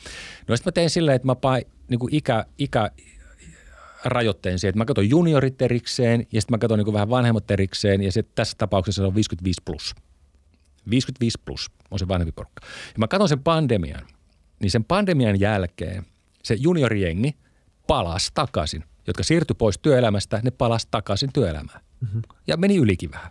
Mutta se vanhempi porukka, niin se ei koskaan palannut. Mm. Jolloin sinne työvoimaan tuli iso lommo. Joo. Ja sieltä häipyi hirveä määrä osaavaa, siis huippuosaavaa porukkaa. Ja sen takia tämä työmarkkina on osittain niin tiukka – ja sen takia tämä inflaation hallinta ei olekaan nyt niin kirkossa kuulutettu, että tämä ratkee ihan itsestään, koska se demografia tulee jyllä, jyllä, jylläämään siellä jatkossakin. Eli tässä demografiassa on niin kuin kaksi juttua, jotka on niin kuin, niin kuin vähän niin kuin kaikkialla.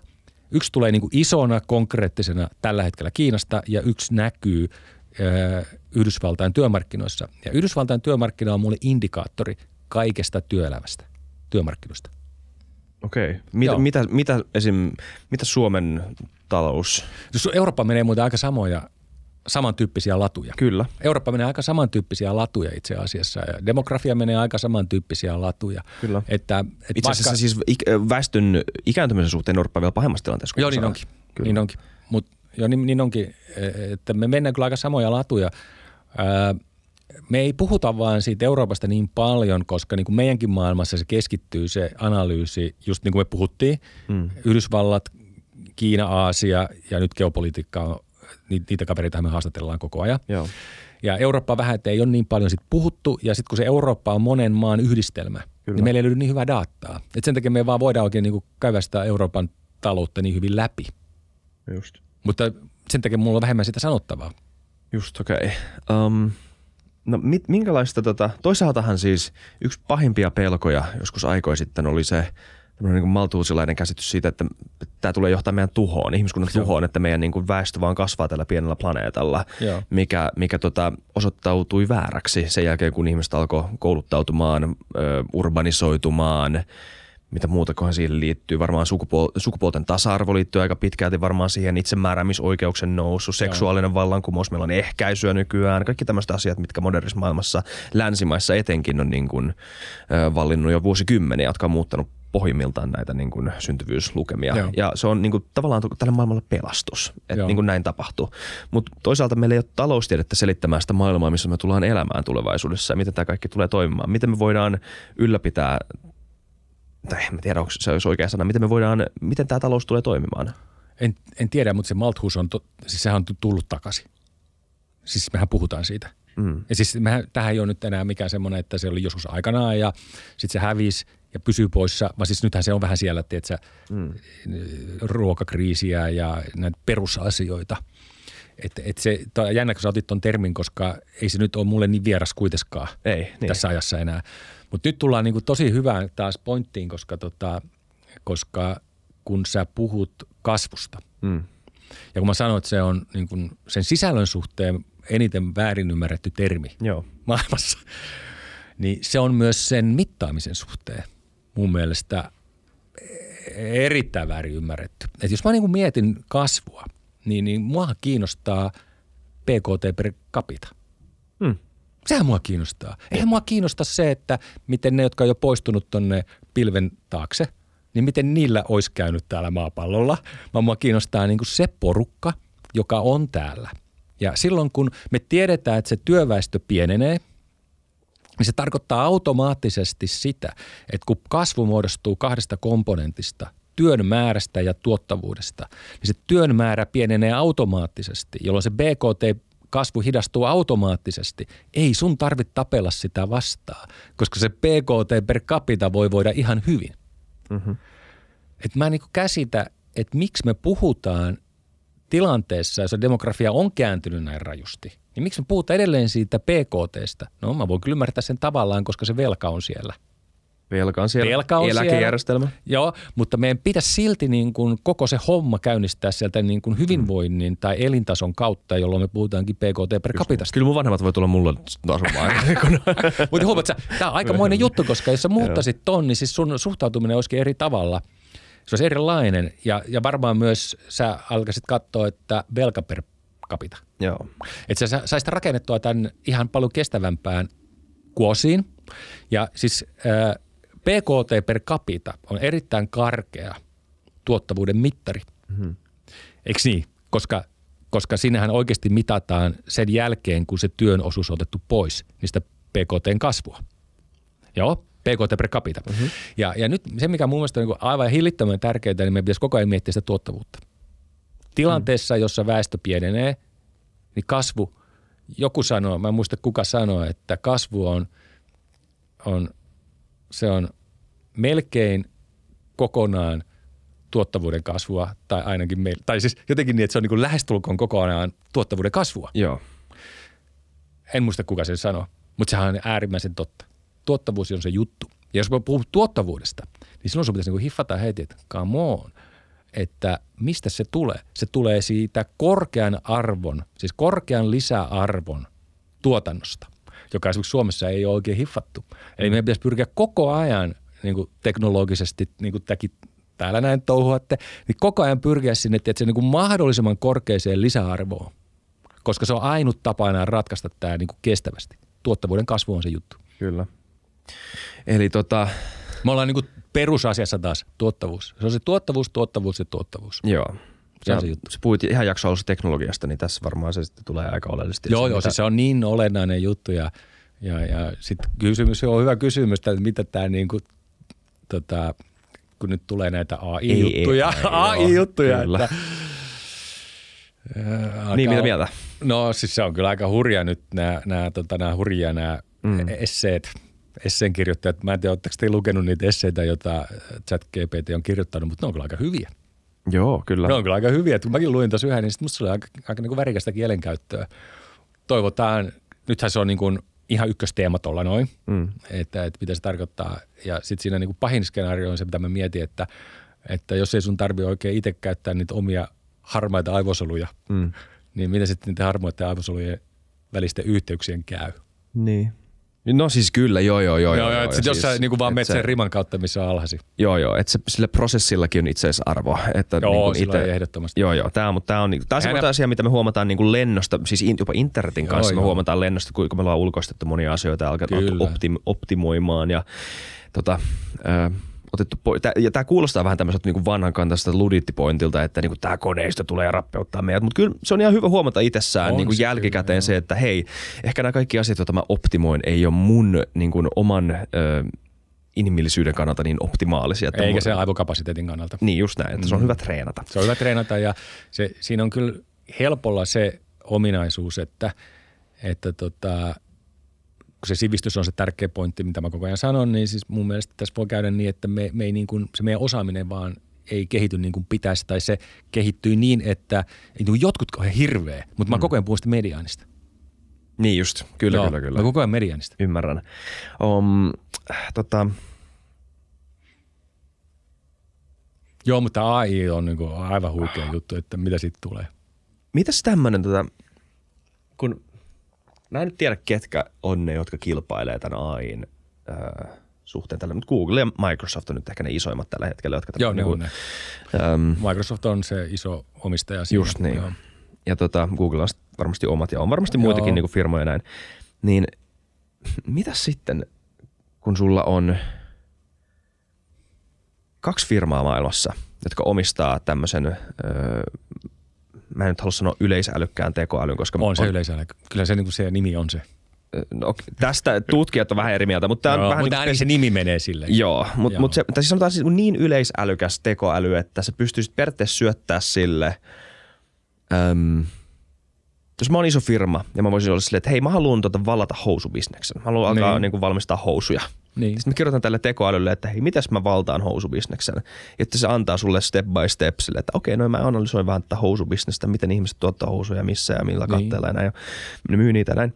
Niin tota, sitten tekoäly antaa sulle niinku ihan tosi niin virheettömän, lähes virheettömän businessplanin, jonka sä voit vaan implementoida, jos sulla on miljardeja, miljardeja, miljardeja Joo. dollareita. Niin mitä tämä tekee kilpailulla? Tai siis niin kuin Amazon hyvä esimerkkinä, ilman mitään tekoälyä pystyy siis – vaippabisnes hyvä esimerkki. Niin. Pystyi myymään vaippoja tappiolla, kunnes se tappo niin. vaippakauppiaat Kyllä ympäriltään. Teki, mm. teki näin. Mm. Ja, tota, ja mun mielestä niin tosi, ei ole, ei ole markkinatalouden arvoista kilpailua mm. tollanen. Niin se herättää sen kysymyksen, että jos sulla on tekoäly, joka pystyy antaa sulle sanotaan niin kuin vaikka jopa ihan pätevänkin, ihan siis mm. niin kuin näin paperilla moraalisesti oikein ja markkinatalouden sääntöjä ja eetosta noudattavan businessplanin, niin mitä tapahtuu markkinataloudelle? Mitä tapahtuu kilpailulle? Miten kukaan voi kilpailla yleisälykkään en tiedä. kanssa? En, en, en, kyllä todellakaan tiedä, että olihan, kyllä mä heti katsoin sieltä tota, tota, sijoitus, sijoitussuositukset, tekoälyn sijoitussuositukset. Nätistihän se valitsi sinne ne teknologiafirmat. Joo. Ja ihan niin kuin huvi, huvi vuoksi vaan katsoin. en mä tietenkään niin usko siihen, mutta, tota, mutta, mutta nyt on kyllä aikamoinen kyllä toi, toi, tota, toi kysymys. Että mä, siis se, musta se on nyt lähtenyt liikkeelle tämä keskustelu ihan, ja siis lähti heti vauhdilla. Mm-hmm. Ja, ja sitten tulee tosi paljon näitä juttuja koko ajan että mikä se juttu siinä sitten on niin kuin markkinatalouden kannalta se, se asia, niin onhan se aika moista, että jos noin kaksi firmaa sen algoritmin aika pitkälle kuitenkin sitten säätää. Hmm. No sitten tuli tämä tää tota, yksi juttu, mikä mulla tässä särähti korvaan, kun mä luin sen, oli se, että nythän tuli tämä ehdotus sitä kuuden kuukauden pannasta. Joo. Joo, se tuli ja no eihän sitten mitään muuta. Jengihan, jengi, jengihan palkataan aivan tuolla pimeänä nyt Joo, ei se tälle alalle, että, mitään, että se ei tule mitään. Mutta se, se, niin kuin, oliko se siinä sitten yhteydessä oli tällainen, tällainen tota kommentti, että nämä kehittäjät oli sitä mieltä, että nyt tässä ollaan niin kehitetty tämä niin pitkälle, että mä en ole ihan varma, että mitä tämä tekee. Mm. Jolloin me, musta tämä oli aika siis kehittäjä sanoo näin. Sitten mä rupean miettimään, että no nyt on kyllä mielenkiintoista, että sä oot tehnyt jonkun jutun, niin sä et ole varma, että miten se toimii. niin. Eikö tämä ole niinku se asia, mm.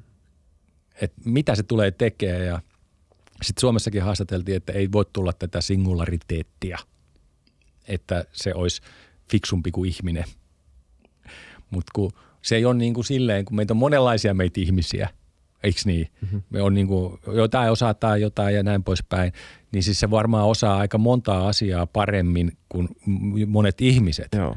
Niin sitten me ruvetaan, mitä mä ainakin niin kuin olen miettinyt, että mikä tämä oikeasti tulee olemaan sitten tämä, tämä niin kuin automaation määrä, Joo. kun me puhutaan taloudesta, siis markkinataloudesta, että mikä se oikeasti on sen automaation määrä, Mik, mikä on se teknologinen työttömyys, joka sitä voi seurata, kun se vaikuttaa niin monen ihmisen työhön, eikö niin? Goldman Sachs, mitä he arvioivat, niillä on. 300 miljoonaa up to. Joo, mutta tuottavuushan oli, se oli seitsemän, siis mä, varmaan puhutaan samasta rapparista, mä näin kanssa sen rappari, niin tota, se oli seitsemän prosenttia tuottavuutta lisää.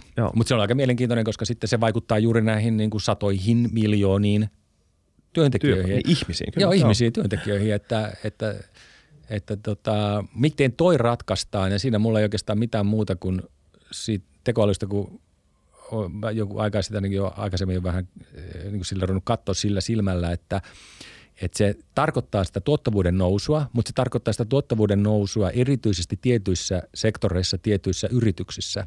Eli voidaan puhua niin kuin vähän tuosta robottifirmoista, eikö niin? Mm-hmm jotka tulee tekemään varmaan ylisuuria voittoja nyt sitten tämän ansiosta, mutta se ei koske todellakaan kaikkia. Niin silloin sä niinku tuut siihen, että kun verotus on oikeastaan ainut tapa, mm. jolla sä tasaat sen niin, että se, se niinku hyöty, joka siitä syntyy, niin se jakaantuu niinku about tasaisesti, että se menee niin, että jes, te kehitätte hyvä juttu, te teette sitä, mutta me ei voida niin kuin, meidän pitää ajatella se isompi kohesio myös. Kyllä. Joo. Ei, se, on, se on ainoastaan niin kuin verotuksen kautta tehtävissä ja voi olla aika vaikea. Voi olla vaikeaa. Ei Joo, vitsit. mutta se on niinku, hyvä, että saatiin tääkin teema, koska tämä on ihan ykkösteema tällä. On, joo. Ei vitsit. Meidän pitää kyllä nyt lopettaa. Joo, Mutta kiitos niin pitää, munkin pitää lähteä, mutta täytyy lähteä kyllä jo vähän hommia. Tämä on kyllä ihan siis, tämä oli kyllä törkeä mielenkiintoinen jakso. Kiitos Oli tästä. joo, ja ihan hyvä. varmasti kuuntelijat heräs ajatuksia ja jotkut, jotka niinku varmaan tietäkin näistä asioista, niin heräs varmaan ajatuksia suuntaan ja toiseen, niin kommentoikaa ja tulkaa keskustelemaan tästä. Tämä oli mielenkiintoista. Joo. Ja tuu mielellään uudestaan Joo, joku kerta. kiva käydä heillä. Tosi kiva. Kiva. Tosi hyvä juttu teiltä. Kiitos paljon. Kiitos Joo. paljon Jussi. Joo. Ja tota, ähm, huhhuh, joo.